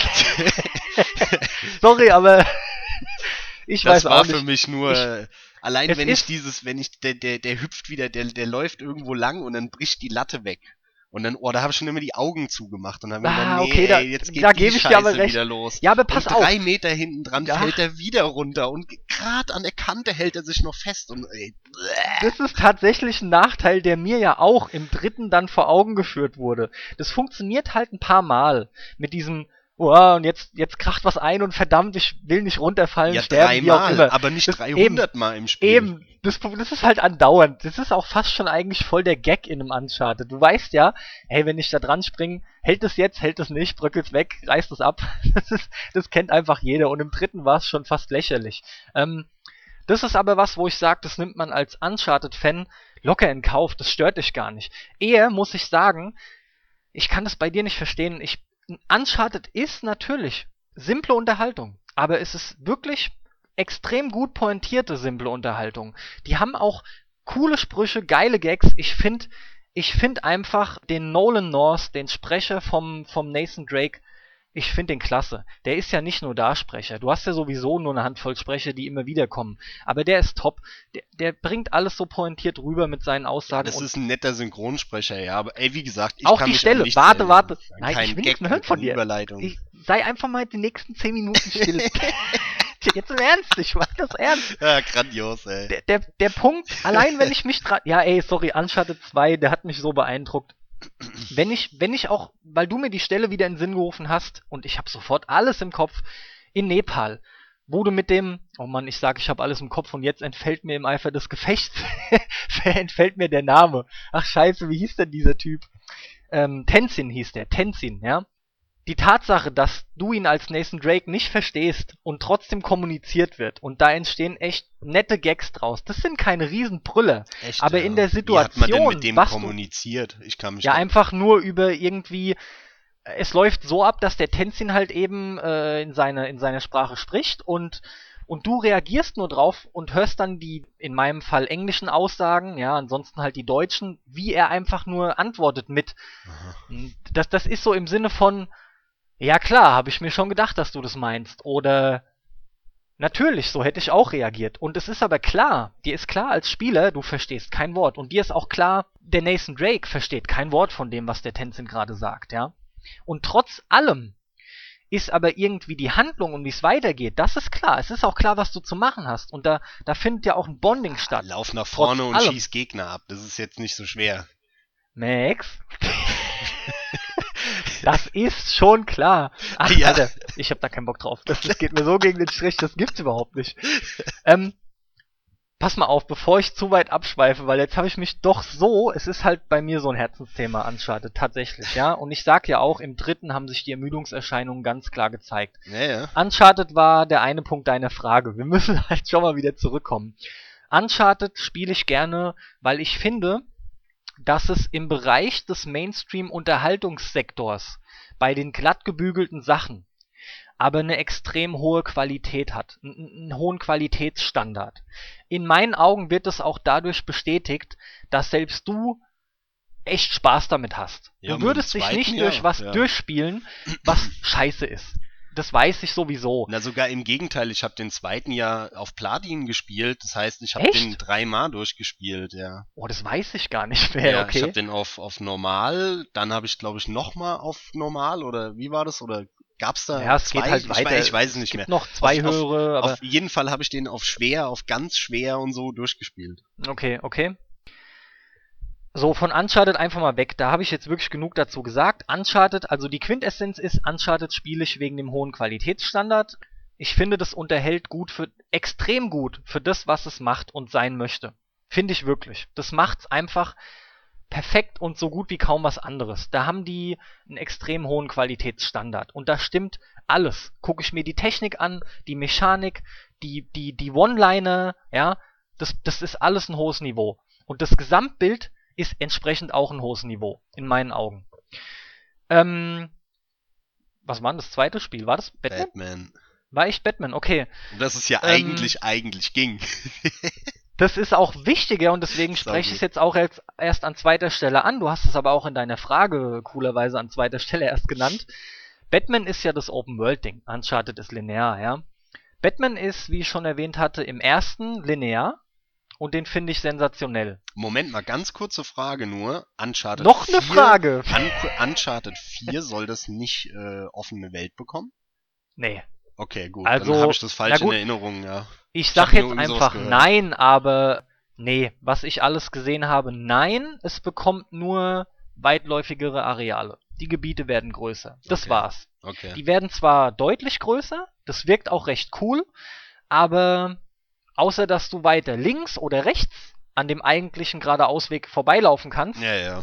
ändert sich da nichts. Okay. Und ganz im Ernst, Uncharted würde auch, glaube ich, Nein, das würde auch nicht gut funktionieren. Ey, Mann, ey, sowas, ey, ey den steige ich aufs Dach. Also da fange ich an und rufe eine Petition ins Leben. Wenn die damit anfangen, nee, ehrlich, das geht gar nicht. Dann macht es ähm, mal lieber bei vernünftigen Spielen. Ja, yeah. so jetzt außerdem, zu Batman. Außerdem meinte ich Petition. Jetzt haben wir auch ein paar Mal repetitiv gesagt, ey, und schon ist es die Petition. Das kommt als Tag auch rein. Ganz klar, ja. Äh, also eine Petition würde ich da ins Leben rufen. Ähm, das geht nicht und dessen sind die sich auch, glaube ich, echt bewusst, ja. Ich finde sowieso, Naughty Dog macht keine halben Sachen. Ja, die haben haken wir jetzt Bank mal durch. Uncharted ab, ey, ja. Alter, deine Jetzt müssen wir wirklich sind noch nicht Titel rum und du haust Eis dazwischen. Thema ist Open World und Uncharted. ja, stimmt schon. Gut, dann äh, Batman. Oh Gott, hoffentlich brauche ich dafür nicht so lang. Batman, also, erstes super geil. Aha-Effekt. Wow, ich rede jetzt stichpunktartig. Mach ruhig, dann, mach kommt, ruhig. dann kommen wir da schneller durch. Manchmal ist das auch gar nicht verkehrt, ne? Ähm, aufs Wesentliche reduziert. Der erste super linear, aber genial, weil er einfach sich auf seine Stärken konzentriert hat. Äh, es war was Neues, sie haben die Marke stark genutzt, sie haben Batman düster rübergebracht. Ich sag einfach mal, das wollen viele, ist auch meine Meinung. Sie haben sich ja an, die, an den DC-Comics-Vorlagen orientiert. Ähm, Gott sei Dank, ja. Ja, sie haben Deswegen hat es mir nämlich gefallen, im Gegensatz zum Beispiel zu den Christopher Nolan-Filmen. Das haben sie halt echt ja, geil richtig. gemacht, an den Comics orientierte. Das Auf jeden Fall. wirklich. Auch der Joker war Fall. Hammer. Die Joker-Version äh, Batman Arkham war super. Der ist, das ist ein ziemlich perfekter Joker. Das ist genauso, wie ich mir einen Joker vorstelle, muss ja. ich echt sagen. Der ist top. Und dann kommen wir endlich auch wieder zur Open World, ja. Nämlich mit Arkham City. Und da fängt es schon mal an, dass ich sagen muss, Arkham City fühlt sich für mich. Ui, pass auf, der fühlt sich für mich nur bedingt Open World mäßig an. Denn da muss ich jetzt schon den Dreier mit reinnehmen. Denn selbst der dritte, finde ich, ist relativ schnell abgesteckt, was das Gebiet angeht. Beim Dreier bin ich doch sehr schnell an der Grenze, ja, von der sogenannten Open World sagen will ich damit? Beim Dreier fällt mir das auf, dass ich schnell an den Rand komme. Du hast drei große Inseln. Und du bist, wie, jetzt schon dreimal gesagt, schnell am Randgebiet. Und äh, da ist einfach nur Wasser auch, ja. Im Hintergrund siehst du auch, wenn du genau hinguckst, wie immer. Das ist Texturtapete ganz weit hinten. Ansonsten hast du nur ein paar Blinklichter, die dann Polizeiautos darstellen sollen. Texturen sind total reduziert. Und du hast dein Wasser und wenn du da reinspringst, wirst du direkt wieder rausgezogen. In dem Fall mit dem Bett, Grapple, ja, dieser Enterhaken halt. ähm, was lachst du denn jetzt? Ja, weil das immer so kindisch ist, wenn da überall ein Bett davor ist. Das ist ja, das so habe ich jetzt auch mit Absicht gemacht. Halt, halt ein Grab Grappling-Hook, ja? Ich ja? weiß, ich weiß. der Bett Grapple. ist auch ein scheiß Wort noch, Bett der, der setzt sich auf den Bed-Chair und isst die Bed-Chips. Und dann nimmt er, nimmt er die Bed-Fork. Ach Mann, ey, Scheiße. Komm, eigentlich ist das geil. Ich weiß nicht, es hat so einen Charme. Ich finde das irgendwie trotzdem ganz cool. Wenn das lustig ähm, dargestellt wird, ja, weil es ist halt ein Gag mehr nicht. Es Aber kommt halt immer drauf an, wie ernst Batman wirken will, ne? Ja, das ist halt das Schlimme. Das ist halt irgendwie so das Problem bei Batman. Er will ernst wirken, aber wenn er dann halt eben seine Bettkapsel rausholt und sein Bettradio und weiß der Geier ja. was, dann klappt's halt schon nicht mehr ganz gut. Zurück. Ich war bei den Grenzen und hab den Dreier hinzugezogen weil ich erwähnt habe, dass auch in dem Dreier schon die Grenzen sehr schnell sich offenbaren. Im, im ersten Open World Batman, im Arkham City, der zweite Teil, oh Mann, ganz im Ernst, in meinen Augen ist der Furze klein. Ey, der ist, der ist, der ist sauklein. Hat zwar im Vergleich zum dritten den Vorteil, dass die Welt ein bisschen lebendiger wirkt, ja, weil du da noch das Bettmobil nicht hast und nicht rumfahren kannst. Entsprechend hast du da mehr Leute noch auf der Straße. Aber es fühlt sich nicht so sehr nach Open World an. Was die gemacht haben, ist stattdessen, die haben quasi worüber wir schon gesprochen haben. Du gehst hin und nimmst deine Geschichte, die du dir ausgedacht hast. Die wird aufgedröselt in die Hauptmission. Es ist dann auch ganz klar, wenn du Hauptmission verfolgst, geht die Geschichte weiter, die durch pompöse Zwischensequenzen eben äh, ähm, präsentiert wird, eingeleitet, ausgeleitet wird. Und dazwischen kannst du dir eigentlich rollenspielmäßig aussuchen, mache ich jetzt Sidequests oder Sammelaufgaben. Es ist ja immer das gleiche Schema. Jedes Mal. Ja, in den schlechten Wobei Spielen. Mit, gleich muss da auch noch eine Ausnahme kommen. Aber so läuft's ab. Und um deine Frage dann tatsächlich zu beantworten, warum ich die Spiele trotzdem kaufe, den zweiten habe ich tatsächlich blind gekauft, weil mich der erste so extrem beeindruckt hat. Ja? Und da dachte ich, passt schon, wird top. Tatsächlich hat mich Arkham City aber enttäuscht im Vergleich zum ersten, war aber trotzdem noch in meinen Augen ein, ein recht gelungenes Spiel. Der war schon in Ordnung, aber hatte doch deutliche Schwächen. Dennoch hat Batman Arkham City in meinen Augen was, was viele möchte gern Open World Spiele nicht haben, eine recht coole Art und Weise, das Pacing trotz Nebenquests und Sammelaufgaben aufrechtzuerhalten. Immer wieder kommen mal mittendrin irgendwelche Sätze. Generell ist die, ist die Arkham-Reihe sehr gut darin, dass du mit Funksprüchen zugeknallt wirst, die dir aber nicht auf den Sack gehen, sondern die dich durch immer wieder neue Funksprüche dran erinnern, was zu tun ist oder noch besser in die Welt wieder reinholen, statt dass du dich verloren fühlst in diesem blöden Rumgelaufe, weißt du? Naja, aber das jetzt, haben die aber, echt aber du, ganz okay du, gemacht. Du, du erzählst ja jetzt, was du an den Spielen ganz cool fandst und was Nein, du nicht ich so hab- cool fandst. Nein, ich habe erzählt, Ja. dass der zweite von mir gekauft wurde, weil Mit einer also eigentlich schon blind, weil der erste klar. geil war. Mit einer genau, damit haben wir den zweiten nee, aber, aber meine, meine ursprüngliche Frage zielte eher darauf ab, ähm, äh, Du hattest wenn doch gefragt, du warum ich die kaufst, kaufe. Ja. Ja, dann sagst Ja. du damit dem Publisher, dem Entwickler, macht noch eins. Ja. Weil das ist eine Reihe und ich kaufe Nachfolger von einer Reihe. Ich will die gleiche Welt, ich will den gleichen Haupttyp und so weiter.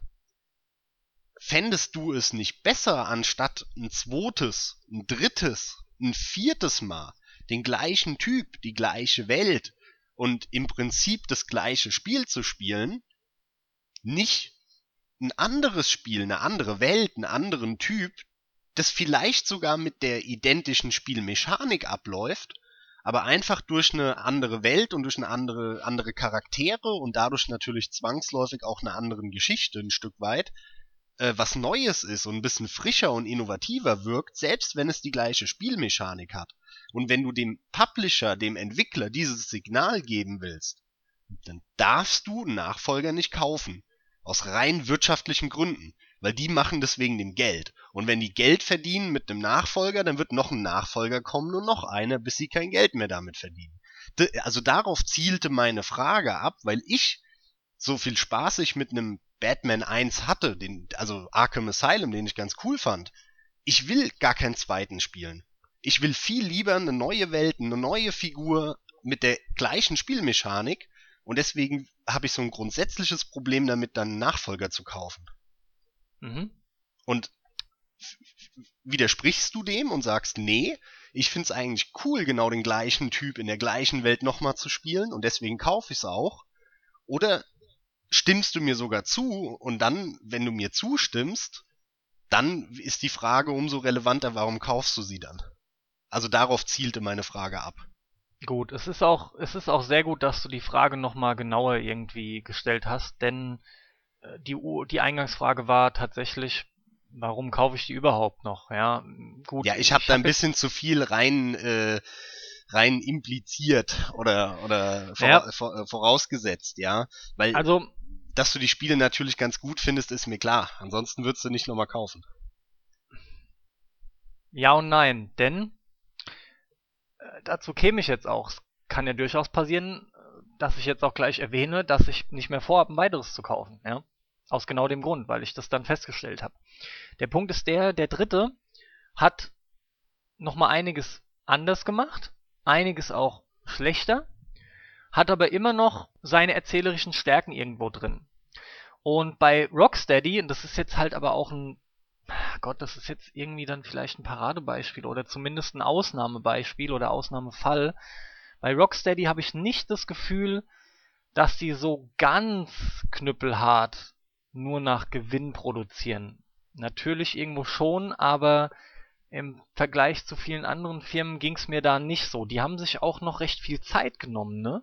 Das war auch noch der Fall, Naja. weil die ja den Origins noch haben einfügen lassen von Warner Brothers, bevor nach längerer Zeit jetzt der Arkham Knight kam. Ja, weil sie halt Und damit rechnen mussten, dass für eine PS4 und eine Xbox One neue Engine, da brauchen sie ein bisschen länger Und weil sie Haben alle. sie ja gar nicht. War ja keine in- neue, sie haben sie ja nur überarbeitet, wenn auch stark. Ja, aber du weißt, du weißt ja im Vornherein nicht, was für Probleme auftauchen, wie gut die Programmierung verläuft, die Entwicklung, wie groß der Support von Microsoft von Sony ist, ob die Klar, sich ähneln oder ob du quasi zwei Engines getrennt voneinander da fast schon machen musst. Und, Mhm. und, und. Also musst du damit rechnen, dass es länger dauert. Und allein, dass sie für den Zeitraum nochmal von einem zweiten B-Team einen Batman reinquetschen, daran siehst du doch, wie geldgeil das ist und dass es ein reiner Markt ist. Da geht's ja nicht darum, ein geiles Spiel zu machen, sondern da geht's darum, für die Masse mal wieder ein Batman-Spiel rauszukloppen, um Millionen zu machen. Also, Ja, pass auf, um deine genauere Frage zu beantworten, auch ich glaube ziemlich mit einem Satz. Nein, ich widerspreche dir nicht. Natürlich sehe ich es genauso wie du. Ich will auch alles, was du genannt hast. Ja, ich wiederhole es jetzt nicht nochmal alles. Ist nicht nötig. Ist gerade zwei Minuten her. Und warum sollte ich Stagnation unterstützen? Das ist überhaupt nicht das, was mir vorschwebt. dann widersprichst du dir halt aber in, deinem, in deiner Handlung, weil dann dürftest du die ja alle nicht kaufen. Ja und nein. Ich mache das bis zu einem gewissen Punkt mit. Und zwar bis zu dem Punkt, wo ich merke, jetzt ist der Punkt erreicht, dass mich das Spiel so stark langweilt und ich wirklich feststelle, Leute, ihr kriegt nichts mehr auf die Kette, da muss ich echt was tun. Aber selbst der dritte, nachdem ich den jetzt vor ein paar Tagen gerade äh, beendet habe, der dritte ist auch durchweg ziemlich gut. Macht viele Fehler auch, aber er ist durchaus gut. Die Frage, die ich mir eher stelle, ist, das ist echt für mich interessanter und passt auch zum Thema besser. Ja. Wünsche ich mir wieder einen linearen Batman? Ja, und zwar wie die Sau. Und da sind wir beim allgemeinen Problem. Wir tendieren schon seit Jahren halt nämlich zu dem Open World hin. Jeder meint, Open World sei besser und Open World müsste überall reingefropft werden. Wann war das erste Mal, dass auch du fast diesen, immer gleich. Wann war das erste Mal, dass du diesen Trend mitbekommen hast? Würde mich interessieren, weil bei mir war das so, ah, das war so Mitte der PlayStation 2 Zeit, so ungefähr, dass ich mitbekommen habe, dass ganz viele auch so au- äh, wirklich rein auf Kommerz aus die Spiele plötzlich so, so Open World Spiele waren. Im Prinzip alles so in diesem in dieser Post GTA 3 Zeit. Bingo, ganz genau. Und du hättest von mir dieselbe Antwort bekommen. Ich sag ja, trotz allem, Mhm. was Wikipedia schreibt, ist es für mich für den Arsch. Das sind einfach Definitionen und Wortspaltereien, ja, mit dem Adventure von diesem, was war's, Robert, bla bla bla, keine Ahnung mehr. Das habe ich auch gar Ja, nicht das gekannt, ist halt das habe ich nur nachgelesen. Papier das allererste. Eben drum. In meinen Augen ging Open World los mit GTA und für mich konkret mit GTA 3 äh, und wie du sagst, Post-GTA, beziehungsweise noch währenddessen, denn GTA 3, und ich sag bewusst in der 3D-Version, weil der so erfolgreich war, der hat's Ja, losgetreten. genau. Spätestens mit Vice City. Auf einmal ging's los und dann kamen die Dinge. Ja, ja. Und dann True du, da ging's Crime und richtig los. Gathering und dann Genau, und dann kam Saints Row später und der ganze Kram. Ja, ja. Und das sind alles, im Kern ging's los mit den, der Trend ging los mit den ganzen GTA-Klonen. Nicht mehr und nicht weniger. Genau, das, das ist nämlich der Punkt. Das, wir haben ja jetzt nur GTA-Klone aufgezählt, dann es ging ja weiter, dann gab's ein Ja, warte mal äh, kurz. Ist deine Frage denn dann auch eigentlich beantwortet? mit Open World und so weiter, ja. Max, ist deine Frage denn jetzt hinzureichend beantwortet? Jo, oder wolltest du da definitiv. irgendwas noch hören? Also, ich will schon noch irgendwie mal klarstellen, ich unterstütze den Kram auch nur, wenn ich merke, die Qualität stimmt noch, ja. Aber ich bin auch der Meinung, dass ich es leider nicht hinbekomme, dass die Leute wieder zu dem, was ich will, nämlich in den Jahren zurückgehen. Im Falle von Batman wäre es halt eben wie dem ersten. Na gut, mir Da geht's ja in erster Linie es darum, dass, dass du eine neue Welt und neue Figuren lieber, also ich lieber habe. Und ich bin halt so rigoros, dass ich dann eigentlich sage, okay, es gibt wirklich nur, nur zwei Serien, glaube ich, äh, aktuell, wo ich die Nachfolger kaufe. Nee, stimmt nicht, drei. Ähm, gut, die Mass Effect ist abgeschlossen. Insofern fällt es raus. So sind es Ja. nur noch die, die, die From Software Souls Spiele und Born und Demon Souls, was auch immer. Und äh, Yakuza aus Japan. Ja, Und ja. eine andere Serie gibt's im Moment nicht, wo ich die Nachfolger kaufe. Und ich mache das halt auch sehr rigoros und sag dann, ich kaufe den Nachfolger nicht, weil ich will ein neues Spiel. Ich will eine neue Welt, ich will neue Figuren, ich will eine neue Geschichte. Ja, klar. Sag mal, habe ich es richtig rausgehört, dass du auf GTA zu sprechen kommen wolltest, wo wir eigentlich nicht wirklich rumkommen, ne? In der ein oder anderen Art und Weise. Oh, über GTA 3 brauche ich nicht zu reden, ja. Das ist Nee, GTA im in jeglicher Allgemeinen. Hinsicht und so. Mehr muss man dazu Generell das nicht sagen. Phänomen GTA. Äh, ja, können, können wir machen, müssen wir aber auch nicht. Wie du magst.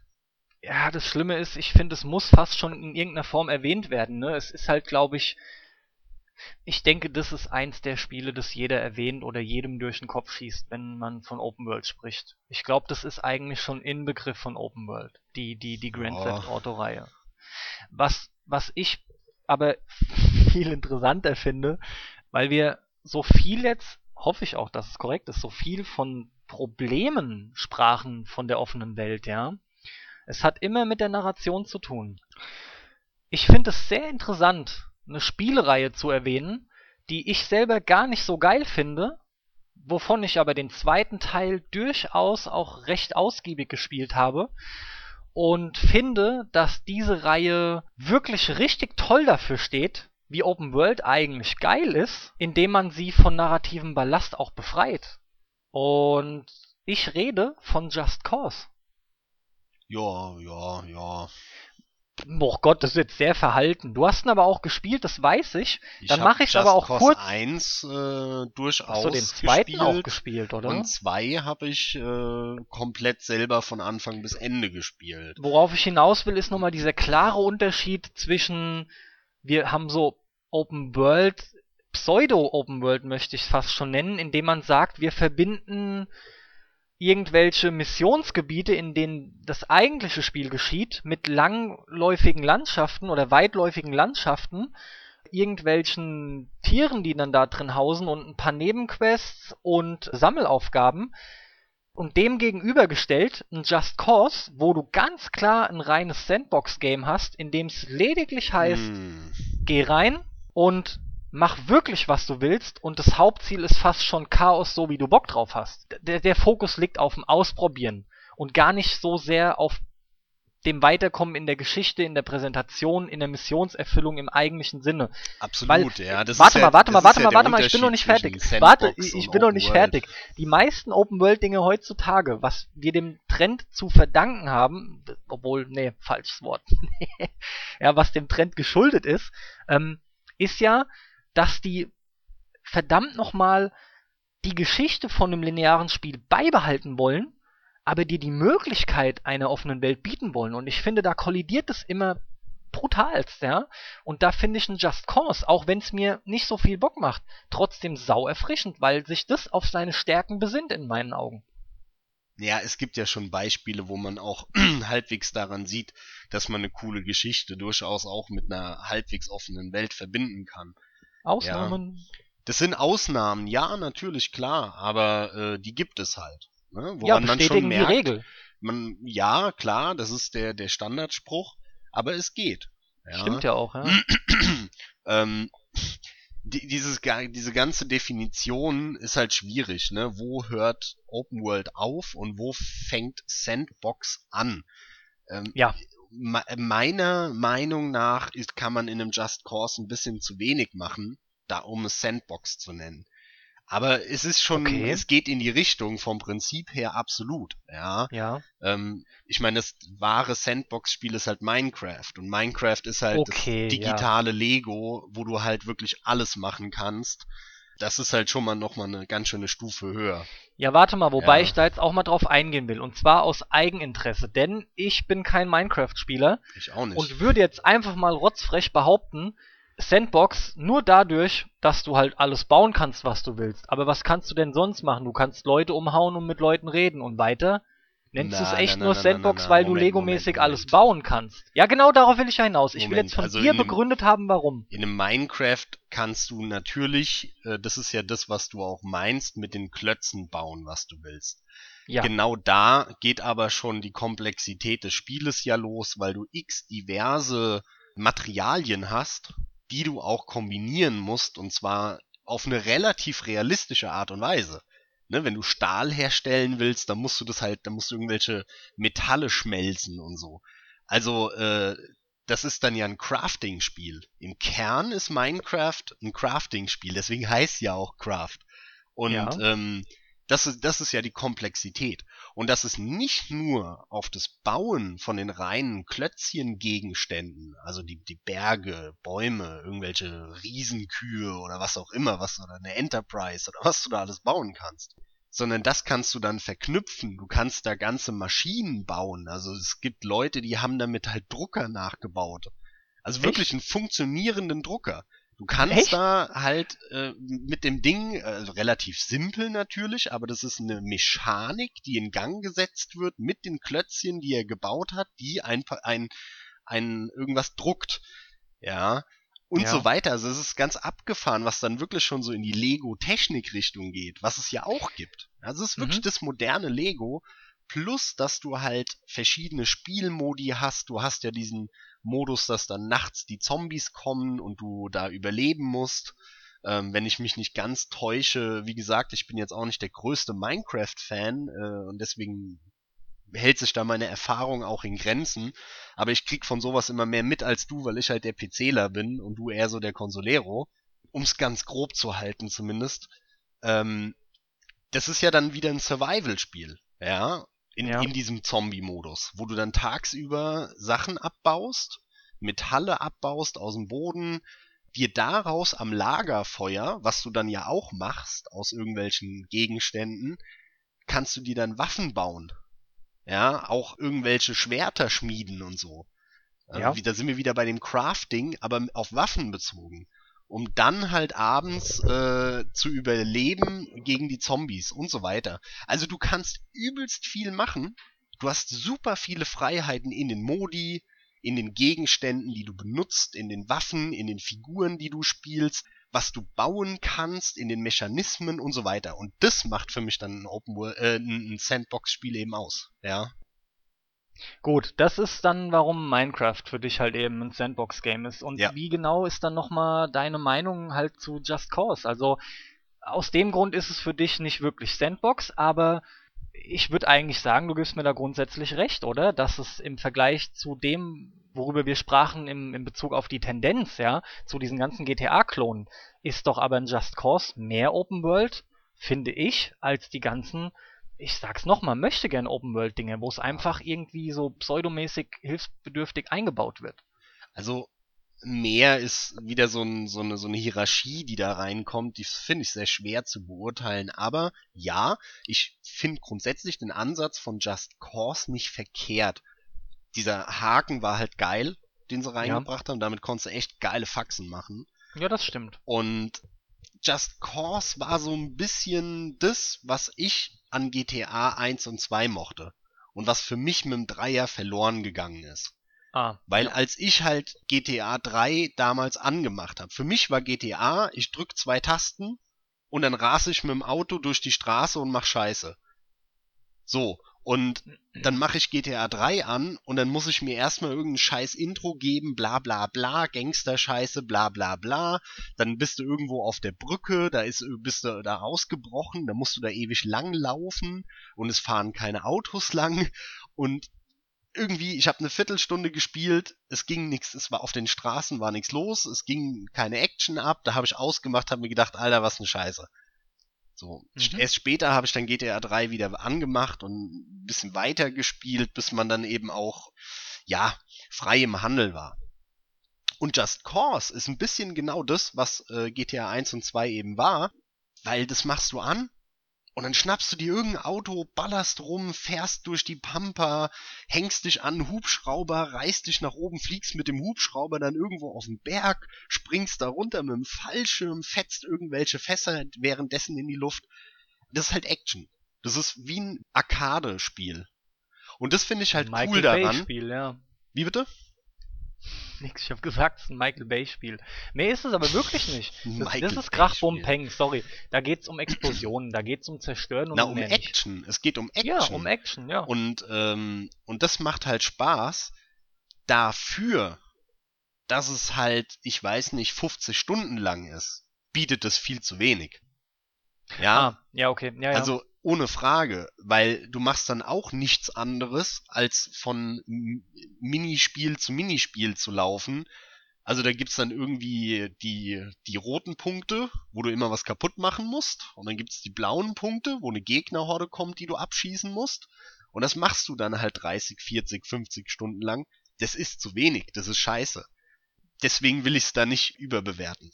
Mhm. Aber grundsätzlich hatte ich durchaus meinen Spaß damit, wie gesagt, weil es für mich so ein bisschen das alte GTA zurückgeholt hat. Ohne diesen Story-Scheiß. Weil dieser Geschichtenquatsch, der funktioniert meines Erachtens in den offenen Welten nicht. Damit habe ich meine Probleme. Ich spiele dann lieber ein cooles Gameplay, was abgeht, was aber irgendwann langweilig wird wie ein Just Cause, wo ich dann selbst entscheiden kann, okay, hörst du jetzt auf, weil es ist langweilig, oder machst du trotzdem weiter, weil du es durchspielen willst oder weil du die Trophies haben willst oder was auch immer oder weil du gerade nichts Besseres zu spielen hast.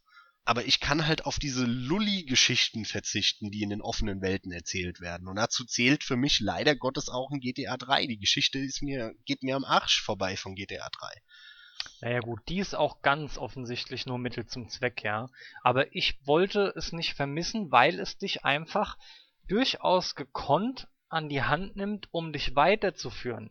Du hast wenigstens irgendwie einen Grund und es wird aufgelockert immer mal wieder durch Sequenzen. Natürlich ist das nichts Tolles, da gebe ich dir recht. Also da geht's auch nicht um die Geschichte, da geht's um das Spiel und um das Erlebnis. Da ist eigentlich die Stadt bzw. die Welt das Interessante, ganz klar. Aber ohne die Sequenzen ist es dann eben so, dass dir ganz klar auch vor Augen geführt wird und sofort auffällt, wie bei einem Just Cause, so viel mehr ist da gar nicht, ne? Deswegen sprach ich ja, ja von klar. Auflockerung. Also, ja. das ist ein bisschen schön, Schönmacherei, ja. Auflockern ist nämlich fast schon das falsche Wort. Dir wird da so ein bisschen vorgegaukelt, dass da mehr ist, als eigentlich vorhanden ist. Ja, absolut, ja.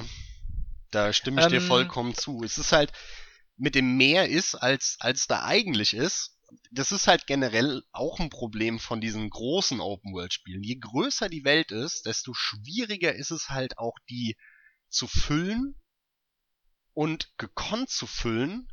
Ja. Und deswegen mag ich diese kleineren Welten, die durchaus auch offen sind, aber die, die eher aus ein paar Plätzen oder Straßenzügen nur bestehen. Die mhm. mag ich am liebsten. Ja, weil, aber die sind detailliert wie Sau, wie genau, Yakuza. Genau so ist es. Wie ein Yakuza, wo du halt fünf oder ich sag mal 20 Straßenzüge hast, aber da ist jedes Werbeplakat an der Wand. Da hat sich einer, ein Designer, was gedacht, was da hingehängt ist. Ja. Da ist jedes Geschäft, jedes Haus steht da aus irgendeinem Grund, weil sich entweder jemand gedacht hat, boah, das sieht hammer aus, wenn ich das da hinstelle, oder das erfüllt einen Zweck, weil man da reingehen kann oder so. Ja. Und so mhm. hast du eine total organische, lebendige Welt am Ende, genau. wo du halt durch die, die ein und dieselbe Straße 50 Mal mhm. laufen kannst und du entdeckst immer wieder irgendein Detail, was du vorher nicht gesehen hast. Richtig. Und, und, wie lange man sich daran erfreuen kann, selbst irgendwie Getränkedosen und Markennamen, eigene Markennamen, ausgedachte, die etabliert werden, wo es dich freut, die immer wieder zu entdecken, weil ja, Details so Gags, entscheidend ja. sind. Ja. Das ist aber super. Es geht ja um die Details, das sprichst du ja an. In Hülle und Fülle, das ist einfach toll und das lässt eine Welt dann organisch leben. Und das ist ein wichtiger und sehr schöner Punkt. Es ist überhaupt nicht, wie ich den Eindruck habe, so oft angenommen wird fälschlicherweise, entscheidend groß zu sein, sondern entscheidend ist, detailliert, organisch, glaubhaft zu sein. Ja, genau. Ja, aber das scheinen viele oft zu verkennen. Ich glaube, die ersten, die damit angefangen haben, war so ein Deus Ex, die diese, diesen Mittelweg ein bisschen gegangen sind und das hast du ja heute noch in dem Deus Ex Human Revolution, ne? Diese paar Straßenzüge, die einfach geil gemacht sind. Wo, oh, absolut. Die, das ich meine, das ist so ja ein total Bock. kleines Spiel an und für sich, ja. Ja, da hast du drei Gebiete, jeweils aus zehn Straßenzügen und das war's. Aber die sehen so geil aus. Die, da, du, du bist in jedem Haus, also wenn du das Spiel durchgespielt hast oder das Gebiet, und dann läufst du da lang und weißt genau, ah ja, in dem Haus war das Nebenquest, ah ja, Ey, hier ist der Laden und da ich, ist das und so. Und das ist so geil, weil du fühlst dich richtig wie, wie zu Hause dann auch, ja. Genau, und ich möchte mich auch gerade nochmal mit dir bewusst dran erinnern, der Stadtteil, zu dem du kommst, nachdem du auf der, boah, ich möchte jetzt mal Tutorial im Tutorial-Bezirk Ja, nennen, Detroit halt. Nicht so richtig. Ja, der zweite aber, wo die Bar dann auch ist, diese Disco.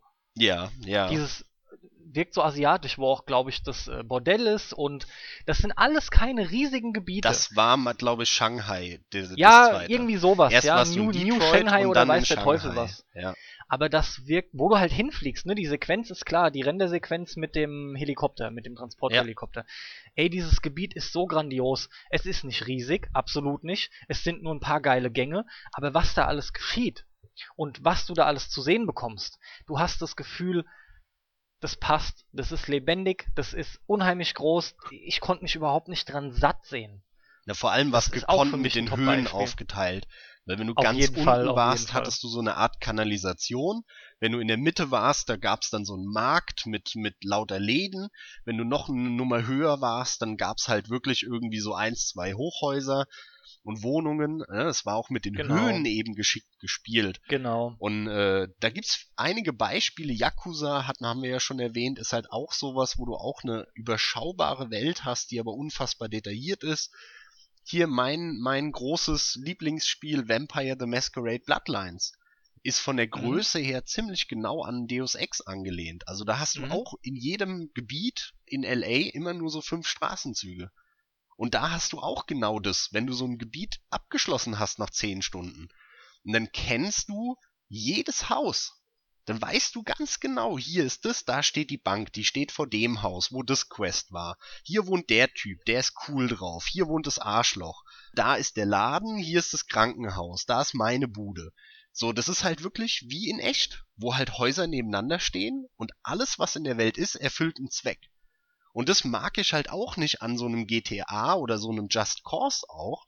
Da ist die Welt voller Scheiße, die keinen Zweck hat die keiner braucht, die sie eigentlich auch rausnehmen könnten. Und die ist nur da, damit die Fahrt von A nach B nicht durchs Nichts führt und damit diese Spielzeitstreckung auch noch irgendwas fürs Auge hat, was aber eigentlich völlig sinnlos ist, weil eigentlich könnten sie einfach die Strecke kürzen. Ja. Und das mag ich halt nicht. Und äh, deswegen äh, mag ich solche Spiele mit so kleineren Welten total, ja. Absolut. Vor allem ist ein Hauptproblem in meinen Augen auch, man will uns in offenen Welten ja immer vorgaukeln, wir haben eine von Anfang an normalerweise oder im Idealfall offene Spielwelt, die man dann komplett erforschen kann.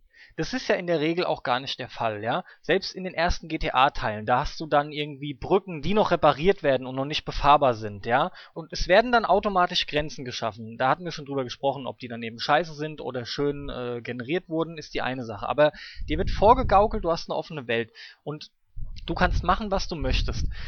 Aber letzten Endes ist es nicht so. Und jeder Spieler, und da sage ich jetzt auch, ob der jung oder alt ist, ein älterer Spieler, ein erfahrenerer Spieler, merkt halt nur früher, wo die Grenzen sind, weil er sich mehr damit auskennt, wie Spiele ablaufen, ja, und schon auch Erwartungen hat und weiß, wo er zu suchen hat, lauter so Dinge. Mhm. Aber auch ein jüngerer Spieler.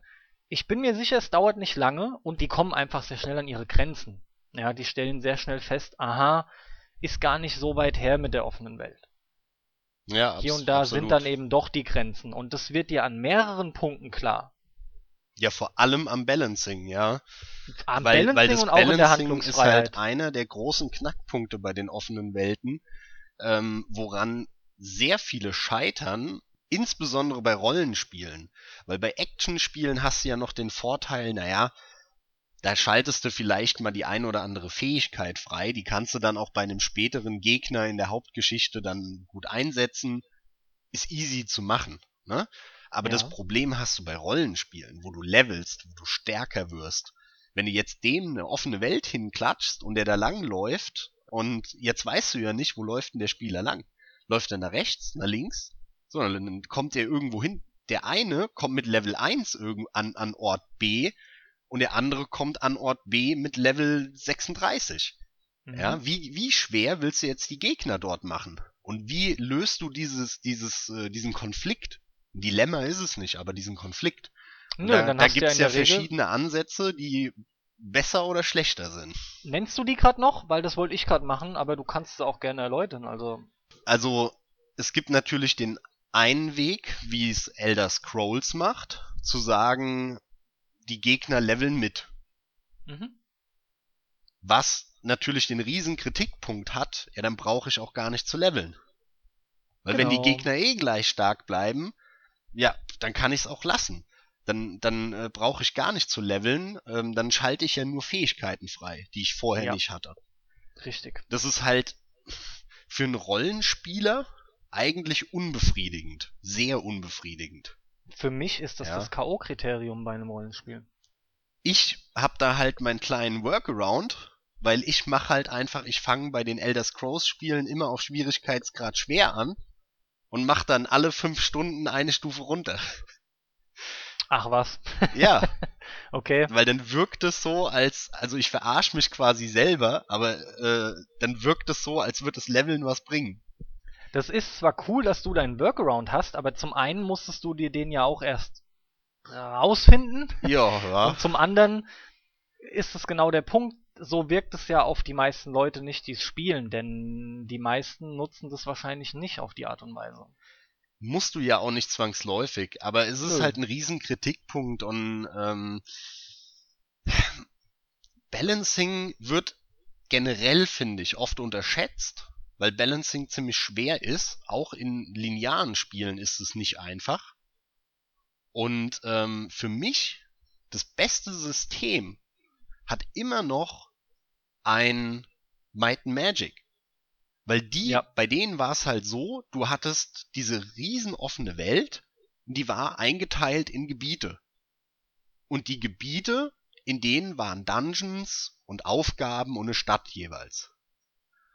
Und jedes Gebiet war, naja, wie soll ich sagen, du hast bisher in irgendeinem Gebiet gestartet.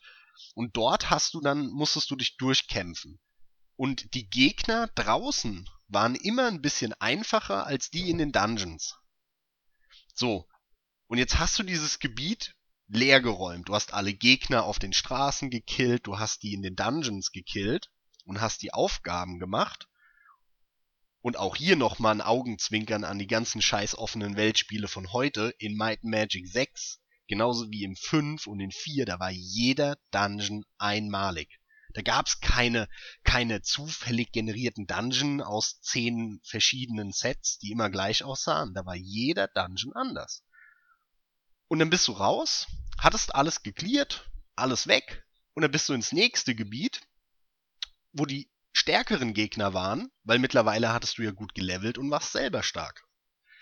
Und dann gab's dann so Tricksereien halt mit, du bist dann schon mal noch mal ein Gebiet weiter, weil dort auf den Straßen die Gegner ja einen Tacken einfacher waren als in den Dungeons und du ne, hast die dann auf der Straße weggeräumt, aber im Dungeon noch nicht, weil die waren noch zu stark für dich und so weiter. Und so konntest du dich schön von Gebiet zu Gebiet vorkämpfen und leveln und konntest auch wieder zurück. Und äh, das war immer nach, nach Jahr, einmal, also In-Game-Zeit, einmal im Jahr sind die ganzen Gegner wieder gespawnt. Und dann konntest du wieder zurück und konntest jetzt mal mehr wirklich am eigenen Leib spüren, wie krass stark du mittlerweile bist. Dann bist du ins erste Gebiet wieder zurück und hast alles umgemäht. Ja, und es war halt so geil und hast dann da die Knete und die Erfahrungspunkte noch mitgenommen. Und es war halt perfekt, weil du hast einmal gemerkt, wie geil stark du geworden bist. Es war gut gebalanced und ähm, das Leveln hat was gebracht. Ne? Und Ja. es wurde dir auch gezeigt, dadurch, dass du immer, wenn du zurückkommst, die, die alten Gegner weggehauen hast. Mhm. Und das ist für mich bis heute die beste Mechanik und ich verstehe es nicht, warum es nicht gemacht wird.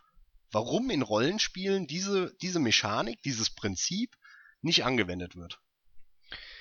Habe ich jetzt auch spontan keine Antwort drauf, muss ich ehrlich sagen. Ich, ich kann mir auch nichts denken. Ich glaube, es ist zu aufwendig. Das ist schlicht und ergreifend zu aufwendig. Weil du musst ja super viel balancen. Du musst die ganzen Gegner in den Dungeons balancen, draußen balancen, gucken, wie viele Gegner dort sind, wie viel XP du bekommst, mit welchem Level du dann in welches Gebiet kommst und wie stark die Gegner dort dann sein müssen. Das ist halt ultra balancing intensiv. Ja, und da sind wir beim Knackpunkt. Einige, die, die, ne, einige, die meisten, die wollen das auch gar nicht mehr in Kauf nehmen, denke ich. Das, das soll überhaupt nicht gemacht werden. Was meinst du mit die? Ja, mittlerweile leben wir, die Entwickler, mittlerweile sind wir in Zeiten, wo die Spiele überwiegend unfertig rauskommen und da glaube ich einfach nicht mehr, dass das lohnt sich nicht. Da sind wir fast bei dem Punkt, weil Balancing so in, zeitintensiv nochmal ist, ne? Da denke ich wieder an John Carmack, der dann auch erwähnt hatte, das war mal in dem einen Interview, ne, ähm, in dem er sagte, 90 Prozent, sag mir sofort, wenn du wieder weißt, was ich meine, wie war das genau? 90% der Spieleentwicklung dauern irgendwie so und so lang und die restlichen 10% machen dann aber nochmal die Hälfte der eigentlichen Entwicklungszeit fast aus. Die letzten 10%, die Ach zu so, gehen das sind, ist, das sind ist nochmal die nur, ja, entscheidenden. ja, das ganze Polishing und da Balancing. geht's ums ja. Polishing und Debugging und so ein Kram, Ja. aber das gehört aber dazu, finde ich, das Balancing. Das findet Ja, zwar ja. vorher schon statt, aber ich muss unweigerlich daran denken, es ist einfach so diese letzte Meile, die zu gehen ist, die aber vom Aufwand her gesehen so viel Zeit und Ressourcen beansprucht, vor allem eben halt Geldmittel, dass das einfach nicht, das wird nicht in Kauf genommen, wird Nee, nicht mehr gemacht, nee, rentiert sich nicht, es wird auch anders gefressen und das ist es halt. Ja, es wird gekauft, es, es läuft ja. ein Hammerbeispiel für Balancing, wie wichtig es ist, sind halt die Souls-Spiele. Also guck dir Dark Souls an. Wenn du das viel einfacher machen würdest, dann wäre der gesamte Reiz des Spieles weg. Ja? Ja. Wenn ja. du es noch schwerer machen würdest, wäre es einfach unmöglich. Das heißt, du musst genau die Mitte treffen von es ist machbar, gerade so, ja, für den Durchschnittsspieler, für den einen leichter, für den anderen ein bisschen schwerer, je nachdem wie gut er drin ist und wie viel Erfahrung er hat. Aber es darf halt auch auf keinen Fall zu einfach werden, weil ansonsten rennst du halt nur durch. Und du sollst ja bei den Souls-Spielen auch an den Nicht-Bossen, an den normalen Gegnern, sollst du verrecken können. ja. Und, so. Genau. und, und äh, die, die Souls-Spiele leben nur vom Balancing. Ja, auch der Items dann. Welche Waffe hast du zu welchem Zeitpunkt, an welchem Boss? Wie groß hast du die schon gelevelt? Und so weiter. All solche Geschichten, ja. Die sind ziemlich gut, wenn auch bei weitem nicht perfekt gebalanced, aber ich finde, das ist auch sehr schwer bei Spielen in dieser Größenordnung. Aber die sind schon top, also im Großen und Ganzen funktioniert das ja. Wir haben da wie viel drüber gelesen und verschiedene Anläufe versucht und so. Das ist schon genial, ja. Ja. Das ist ein Paradebeispiel der Neuzeit. Wie gut das funktionieren kann, wenn man sich da in dem Bereich einfach die Mühe macht. Insbesondere halt Dark Souls 1. Also das ist schon äh, ganz, ja, sticht da heraus, sticht generell heraus aus der Masse, aber auch was. Balancing angeht, sticht das heraus. Da sind ein, Ja. zwei Bosse, die sind ein bisschen unfair, ja, aber gerade was die Waffen angeht, die Rüstungen, dein Levelfortschritt, der sonstige Schwierigkeitsgrad der Gegner und ähm, generell diesen Fortschritt des wann du wohin kommst, das ist einfach hammer gebalanced. Hammer. Also zumindest wenn man auch sehr auf relativ schwere Spiele steht. Ja. Ja, wir beide lieben ja auch den Dark Souls und finden den auch am besten, den ersten, ne? Da, Ja. gibt, da gibt's mir recht. Wir finden beide den ersten am besten soweit. Der hat sofort nach dem ersten Mal spielen ist Einzug in meine Top 20 aller Zeiten erhalten, ja. Der hat unglaublich viel Spaß gemacht, ja. Wir haben Pros und Cons angesprochen soweit. Es hat sich auch schön dynamisch ergeben. Was mir nochmal wichtig ist, ist ein bisschen anzusprechen. Wir haben es schon leicht gemacht, auf welche Genre sich das alles ausgeweitet hat, ausgedehnt hat, das Open World. Nämlich auf erschreckend viele. Ähm, jetzt mal im Ernst. Du sprachst schon von den von den Ego-Shootern, von den Open-World-Ego-Shootern, ja? Wir haben Far Cry angesprochen. Mit dem es Denk mal, angefangen denk hat, mal, eigentlich denk so mal an richtig. Rennspiele, da haben Ja. wir es auch. Need for Speed Underground 2 ist Burnout da so der erste, der mir ins, in den Kopf kommt. Und Äh, dann kommt mir auch ja zuerst auch in den Kopf, es gab auch noch andere, aber Test auf jeden Drive. Unlimited, es gab Genau. ähm, Burnout Paradise, Burnout Paradise, was ein positives Beispiel ist, weil es sehr gut da funktioniert hat. Ja. Unter anderem Aber- halt, weil, weil sie halt, das war aber ein Glück, würde ich sagen, viele Dinge, die in Burnout Paradise, äh, in Burnout vorher in 1, 2, 3 und so weiter schon drin waren und Spaß gemacht haben, einfach sehr gut in eine offene Welt passen, wie diese Crashes. Ne, es war, war halt einfach cool, dass du egal wo einfach mal hier die beiden Trigger ziehst und bam und dann ratterst du da rein in die anderen äh, Autos. Das hat halt super gepasst in so eine offene Welt. die hatten wirklich das Glück, dass die sowas einfach fast schon, das flog denen zu, die konnten das einfach integrieren. Das hat Ja. perfekt gepasst, ja. Hier äh, ganz wiederum- kurze Neuigkeit, falls du es nicht Ja. mitbekommen hast, habe ich Ja. gerade jetzt gelesen. Zwei ehemalige Burnout-Entwickler sind, sitzen jetzt an einem Nachfolger. Der wird wahrscheinlich wegen der wegen den Markenrechten von EA nicht mehr Burnout heißen, aber wird auch genau das gleiche. Schnell, Crashes und so weiter, Takedowns. Also wir kriegen einen geil, Nachfolger. Habe ich nicht mitbekommen. Ich habe gerade gestern nochmal verfolgt, was aktuell von denen irgendwie gepostet wurde. Es ist halt nicht, halt- nicht von Criterion, ne? Ja, ja, Criterion macht aktuell irgend so ein Trendsport-Ding, Ja. Extreme-Trendsport-Ding mit allem Möglichen, ja, wo, wo alles ineinander übergehen soll. Was weiß ich, Paragliding und Skydiving und äh, Quadfahren und weiß der Geier was. Alle mögliche Krempel. Ja. Aber man hat da noch nicht wirklich viel gesehen, außer irgendwie so einem, oh Gott, Pre, Pre, Alpha, weiß der Geier was, äh, Teaser. Da war noch gar nichts Ja, sehen. gar nichts halt, ja. Ja. Aber auf jeden Fall weitet sich das halt echt aus und ich sehe da auch momentan noch kein Ende. Die Leute nehmen das positiv auf, finde ich. Zumindest ist es mein Eindruck. Es, es wird, wird eigentlich schon gefordert, ne? Sobald es mal wieder kleiner wird, heißt es ja auch, boah, wenig Zeit, wenig zu tun und das finde ich so schade, denn ey, mir ist alle Male ein, ein knackiges 8-Stunden-Ding lieber als eins, was gestreckt ist, elendslangweilig und zermürbt deinen Kopf, aber Hauptsache es geht dann drei, viermal so lang. Ohne das bringt Frage. mir gar nichts. Ohne Ja. Frage. Ich habe das Problem halt echt aktuell mit Metal Gear. Ich hatte ihn jetzt heute mal wieder an seit vier Wochen. Der geht mir auf den Keks, der geht mir total auf den Keks, weil ich will einfach nur die Missionen spielen und merke, die Missionen hintereinander gereiht wären eher schon wieder das lineare Ding. Mich stört tatsächlich, ohne jetzt in diesem Podcast näher drauf einzugehen, die Laufwege. Die Laufwege sind für mich in Metal Gear 5 ein Riesenproblem. Ich bin viel zu viel damit beschäftigt, es kostet viel zu viel Zeit und Nerverei, mit dem Helikopter ins Gebiet zu fliegen, dann wird geladen und dann werde ich wo abgesetzt außerhalb und dann muss ich da erstmal hinrennen und du rennst nur, sorry, du machst da nicht langsam. Du willst zu dem Punkt kommen und erst wenn Gegner kommen, gehst du in Schleichposition und das fuckt unheimlich ab, ja. Das macht echt keinen Spaß. Das ist, vor allem in Metal Gear 5 ist auch die Welt, die ist komplett für den Arsch. Die Open World ist für den Arsch und hat dem Spiel nur geschadet. Aber ich finde es schon mal die ein cooler Herangehensweise Ansatz. hätte ich auch besser hinbekommen. Ich finde es aber schon mal einen coolen Ansatz zu sagen, äh, wir wechseln wenigstens irgendwie in der Mitte des Spiels ähm, das du? Setting, ne? Und sind dann plötzlich nicht mehr in Afghanistan, sondern in Afrika. Ich meine, ja, ist jetzt auch irgendwie so ein Wüstenkram und ist jetzt nicht so weit entfernt vielleicht. Aber finde ich doch schon ganz cool, ja. mag ein kleiner Lichtblick sein und ich lasse mich da insofern nicht drauf ein, als dass ich sagen muss, es ist wirklich ganz okay, dass es mal wechselt, aber das sind stinklangweilige Settings, die auch nichts mehr zu tun haben mit den Settings, die man aus Metal Gear kennt. Da sind keine großen, tollen militärischen Anlagen, irgendwas, wo es auch mal unterirdisch weitergeht oder so. Ob du in Afghanistan bist oder in Afrika, ist egal. Da sind Blechhütten, Lehmhütten, ein paar größere Bäume, ein paar Büsche und das war's. Es ist einfach. Na egal. Das werde ich auch nochmal konkreter angehen. Ich glaube, ich glaub, das kann man halt wirklich so ein bisschen abschließend sagen. Bei allen äh, positiven Dingen oder bei allen negativen Dingen, die wir jetzt in den letzten, äh, ich weiß nicht wie lange angesprochen haben, äh, ist es halt in der Regel ein schönes, offenes Weltspiel. Begrüßen wir beide.